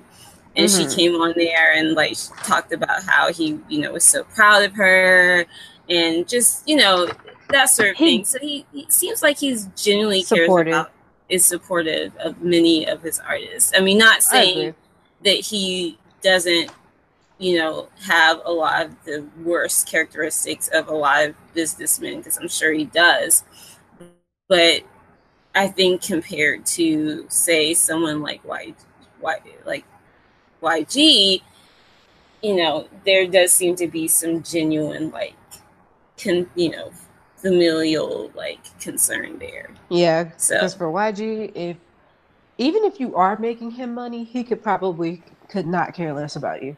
Nope. I mean, that goes to show with like a lot of the groups that are making him money right now. So, besides Big Bang. Yeah, pretty much. But yes, Park Jin Young, JYP, he is having a child um, that it seems like is on track. The baby will be born in January of next year.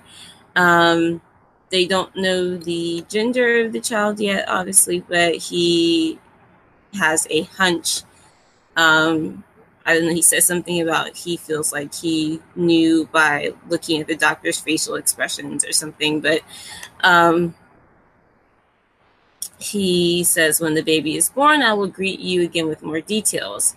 Also, um, as an additional um, to think for that article, apparently JYP is also um, been writing a book called Two Years to Believe, Seven Years to Be Born, which is supposedly uh, focusing on the person who tries to believe versus the person who becomes a believer. He states he studied the Bible for the last eight years, and if you read his book, he has clarified his positions in detail over 200 pages. The English version is due to come out at the end of this year since the offer came from America, and while the Korean version will come out early next year. Um, JYP also um, says that he went this route so that the burden on his company and artists would be less than if he held a seminar. So um, the plan had been prior to that to hold a seminar or some sort of um, long form press conference talking about his position um, on religion and most likely discussing the whole issue with the cult and all the rumors about that. So supposedly this book is going to clear things up. So I don't know. I can't say whether I think that that's a better idea than the seminar, but um, you know, JYP, you do you. Yep. yep. Yeah.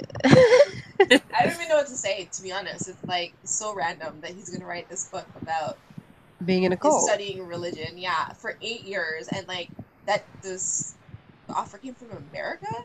Like, yeah, this is just very strange to me. I wish him and his wife or partner have a very, you know, stress-free and um, problem-free birth of their baby, first baby, yep. hopefully for both of them. Um, or not, who knows? Who cares? I'm really, it's like it's so strange. JYP is always like just so like at least with YG and, and Lee Min, like they're business oriented first and so everything is like based on profits and their and their egos, right? Yep. JYP, I I don't even think he has an ego. I feel like he just goes where the wind blows him for the most part. like that's so like, true. If you watch his show, like Party People, that's what I felt the whole time. He just had some wine, you know, like just danced along to like whoever was performing, had some great conversations, and then you know, like that was it. Like he probably made a lot of money from that show, and he just looked like he was like this was a weekend for him. Every weekend was like was like this episode, you know. So it's very it's I I hope that his cult can be explained in some way, shape, or form. I don't think it. I don't even know if it's possible, but like I hope that he resolves the whole cult thing and he goes back to just being, you know, the face of JYP and promoting his artists and making songs for other artists. That's yeah all I really hope for the outcome for this. Park Jin Young, you need to leave the Illuminati. I know that they are enticing and they are providing you with loans. I know that they are the sole reason why you have TWICE, but which is the only group pretty much making money for JYP right now. Um, but leave them alone, please. Um, yeah, I think he's in the Illuminati. Yeah. Whatever it is, there's quite a few homegrown cults in Korea, so you can yeah. kind of take your pick. Um, I'm kidding. He might be in the the mafia or something. Okay. well, congratulations. I hope you have a nice, healthy, bouncy baby. Um, I am honestly shocked that someone allowed you to impregnate them, but I'm excited for you. I mean, he is rich, so I mean, and he was married before for like ten yeah, years. Yeah, he was, and she was smart enough to get away. So I'm kidding. It's all in good, good. uh I'm talking like he actually is listening. to us. it's all in good fun, JYP. You're a good guy compared to the other two dudes. So yeah, yeah, compare, compare, yeah, that's exactly. Okay, so free for all. What other topics um, have I missed? Um, that's what I've got on my um, news list for this episode. Was there anything else that we, we wanted to cover um, or have any little discussions over? I had a lot of ideas before, and now I can't remember a single one. I feel like like there's so much that happens in K-pop, but like once the day or even half of the day has passed, I completely forget it. Like it's not big. It's not news anymore to me. Well, I mean, and the hmm. news moves so fast. I mean, exactly. by the time we we get to our podcast, like 50 million things have happened, uh... and, and ah by the time we're done with the podcast and something will happen and that we have to cover like the week after next. Allegedly, EXO is no longer having a comeback, so our contest has been voided, at least for now. What do you mean they're not having a comeback? That doesn't make any sense. I thought they had pictures and everything. Some I saw something Allegedly, the other day where they had... Baekhyun and Chanyeol or something like that.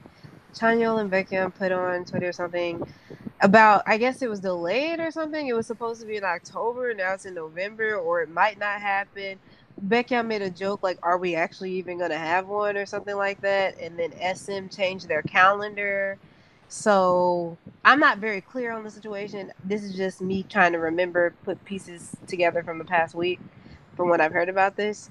So yeah, I I guess their comeback is kind of up in the air now. I can actually fact check that. I should fact check that right now. uh, EXO. EXO fails are going to be. While you're doing that, I do want to put out uh, like a little shout out to my girl Jessica Jung for watching the Dolce and Gabbana show. Ah, uh, yes, I saw that. Um, Jessica is really living her best life right now. Her walk not the best. I will admit it, but you know she looked amazing. She's doing her thing. She's not letting SME's blacklisting of and blackballing of her in Korea affect her having her best life. Yeah. And then on the flip side, Tiffany's working with H and M, and she has a single coming out, and uh, Young and Hyoyeon are gonna be in the video. She's doing some acting. I'm not super convinced by it, but she's in school for acting, so I'm sure that will get better um, with time. And yeah, it looks like uh, Tiffany needs to find that CW show and make bank. Yeah, I just I can't take her seriously as an actress. That's why I said CW. you don't need the skills on the CW that, show. But you know what's true. crazy is that Lay is actually coming back in October. Yes. Yeah, he's is he the one that's having the English album? I don't know why. His English debut. His album's gonna be like half in Chinese and half in English. So, um, so it's his official sort of like American debut in a sense as well. I have a um, really bad relationship with like idols doing English albums or like English. Yeah, basically. I have a really bad relationship with that. I feel like the uh, quality of the song just deteriorates rapidly. Cause it and it's mostly because Yeah, it's like stuff doesn't yeah. translate well, so they often have to say something totally different than what the song is about in Korean. It's not. It's just that. I think like whenever they do an English song, like it's not like an English cover song. Um, usually when it is just like an English song, it's sort of like when they try to um, sort of force their way into the Japanese market. They cater the song to the market that they're going to instead of retaining the uniqueness and the, the K-popness of the music.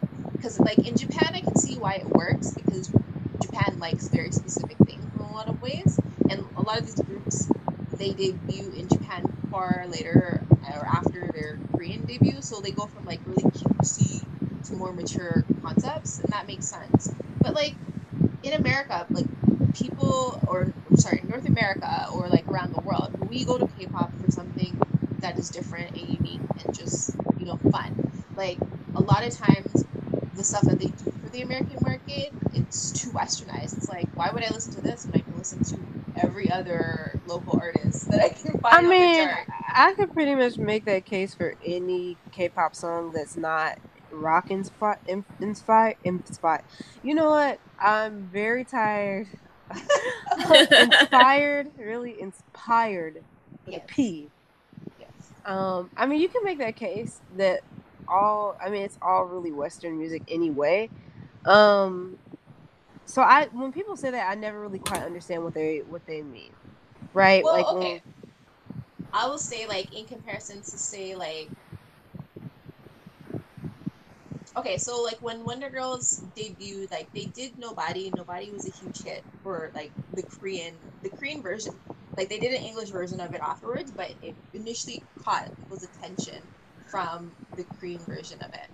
Mm-hmm. But then if you look at their actual English songs, like The DJ Is Mine, like these are westerns, like these are like, you know, songs that Dream or like, I don't know, Pussycat Dolls or whatever. Like these are like more songs along those lines than something that was unique to the Wonder Girls. So like you mean like the it, content, like the lyrical content. exactly, content? The lyrical content, the music video, K-pop music videos are so important. You know, um, just just the overall vibe of it. Like you like how Psy was so big and Psy is so Psy. You know, like he's just doing his own thing. I yeah. feel like K-pop artists try to go on the opposite end instead of embracing that crazy like whatever that they do in K-pop, the, the stuff that we actually go to K-pop for. Because I mean, we can listen to pop music in North America if we want to, but there's a reason we go to K-pop, right? I, feel like that's always yeah. missing. I feel like it's always missing though when I like listen to American debuts. Like even look at song like The Boys. I think that was a Teddy Riley song, and it yeah. was meant for their American debut. And look at it in comparison to the, like the song before it, which was "I Got a Boy," which was like three songs smashed together. The music video was banana crazy, but that's that's really what I think caught a lot of the Western eye because that they got like. You mean the idea of like in one song you have fifteen genres like Cherry Bomb or Black on Black? Not, but that's not like solely a Korean thing. But it's I think it's the way they. I don't know. That's pretty Korean together. though. like, well, yeah, I know. But like, yeah, I haven't really heard that. It's a trend anywhere else. But this is what I mean, right? The the Korean K-pop trends, like sort of like the like second gen maybe two years too late stuff that they did. like, yeah, I, you know, like, that I can get with you. Yeah. With. Like when we now, when I listen to Korean music, I or K-pop music, I expect it to be like 20 years behind America. like I expect it to be what second gen was, which second gen was like behind. And yeah. that, it, it, but it was in a good way, not in a bad way. No, no, this current wasn't. generation is like right on top of the trend to the and point where the it gets annoying, like yeah. the shoot dance or like the um dabbing. Oh my god, dabbing or they like um, actually ruined the dab for me. Like I was not really even yeah. into it, but they ruined it completely. I thought about trying it, then I saw a K-pop artist do it, and then I was like, "That's okay." I don't do it no more. like there, yeah. there are still K-pop artists that are out there still dabbing. Like that yeah. is how bad it is. And they just wear out a trend, and like, it I don't know. It's like, I, it's to the point where everything is a trend, though, and yeah. nothing is just what it is. Like, for example, in America, like the artist Daniel Caesar. Have you heard of him? Yeah, he's Canadian. Or her, or I should have said in the Western world. Sorry for just saying America. no, no, no Western world. Is, is, I think he's from like Montreal or something. No. Yeah, Daniel Caesar or like her or like these artists are coming out with songs like Best Part, like these songs that are like so smooth and have their own groove or whatever. And like it doesn't follow a particular trend. It just kind of is what it is. It just exists. Um, you can even say that about like what Drake just released or like anything Rihanna releases. It's not like hopping on. I mean, I don't, I don't know though. Drake kind of did hop on dance hall, but anyway, it's like Drake it's not hops on everything. Yeah, but it's like not just for the moment. They just are who they are. Whereas yeah. Korean music, for example, you can very rarely. You only really can do it with a solo artist like Jonghyun is one that I think of immediately where I can't think of one Jonghyun song that followed an American trend. Like, don't get me wrong, it's still very westernized because he's still doing like American, like R and B, pop, like that. Yeah. Just in Korean, but it's not hopping on like he didn't do tropical house just because everybody else was doing it. You know what I mean? Yeah. Mm-hmm. Whereas, like, I think that's why everybody hated Every Day by Winner or something like it because it was just hopping on a trend. It was too too western, I think. It wasn't like yeah. there's nothing about it that was like reminded me of K-pop at all. Um, you know what actually does like I think exemplify like a good match of like trying to be hip but also still retaining that like cheese factor. Unique, yeah, like fantastic baby. Like the music video, the song, like everything about it is just like no one else could do a song like Fantastic Baby. Like no one else. That's true. It's just so it's it's so big bang. You know? I actually um, feel that way about Bang Bang Bang. Like well how too. they went yeah, from Bang Bang Bang to like the like the rockish chorus. It's just like a and the crazy yeah. thing is people will say Bang Bang Bang is a classic. But then yeah. in the same breath they will roast black on black. And I'm like, if you can listen to like Bang Bang Bang is not a bad song at all, but it, it's noise to me. If you can listen to like noise like noise by Big Bang, you can listen to noise by NCT. Come on now. Noise is noise. it's Big Bang's noise. That's the deal. It's it's it's Big Bang's brand noise. Black on black. Black on black is noise, and it takes a while to get used to. But once you get used to it, unfortunately, you really start to like it. Cause they met like they like Lucas in in like in the middle of the song says "Get your freak on," just like I don't know, like it. It just it, they take me places. NCT music, like it takes me back to stuff that like I forgot about, like Missy Elliott. Like I love Missy Elliott, so like I don't know. It just takes me places. It's just like that's what K-pop is. It's like taking you to things in the past that you might have forgotten about. That's still good. Oh, I remember Black on Black. I didn't like it. It was too much like dubsteppy, Skrillex. Black like... on Black is not dubstep at all. There's no dubstep. really? Okay. At I, all. I don't have it on really loud, but it just sounds like. I need to go back and listen to that song because I have nah. no like memory of what that sounds like. Yeah, I have to go it... back to NCT this year because I feel like I listened to all the songs, but also I don't remember any of them. Um, like Listen Boss. to Sun and Moon and Back to You. If you like back like a chill R and B bop, Back to yeah. You is a good song, and Sun and Moon is a good song. Um, Black on Black is has no like almost no EDM influence, if I'm remembering correctly. It's mostly all like hip hop influence, various points in hip hop history.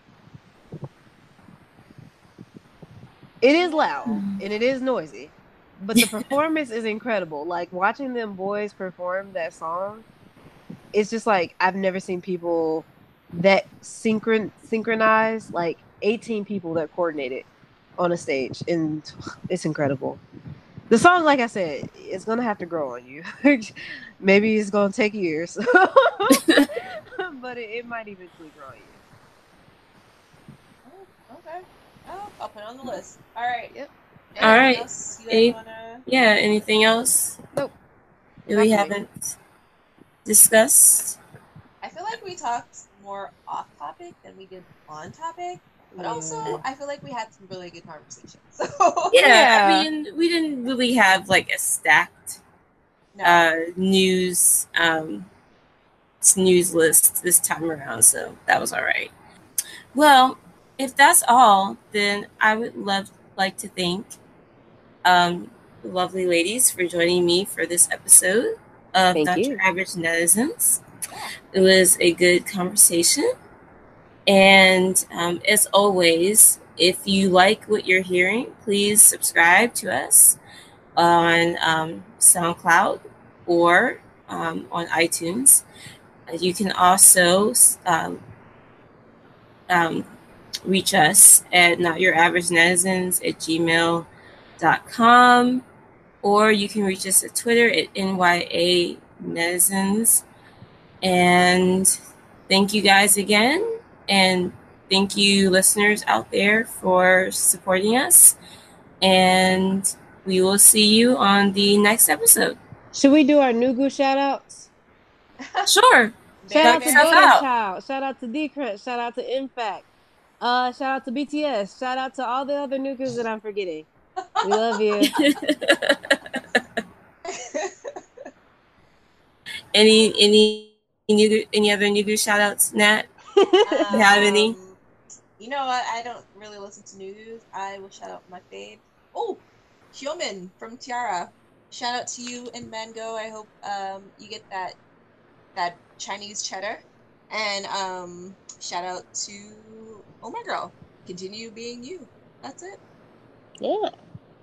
Awesome. All right. We'll see you next time. Bye. Bye. Bye.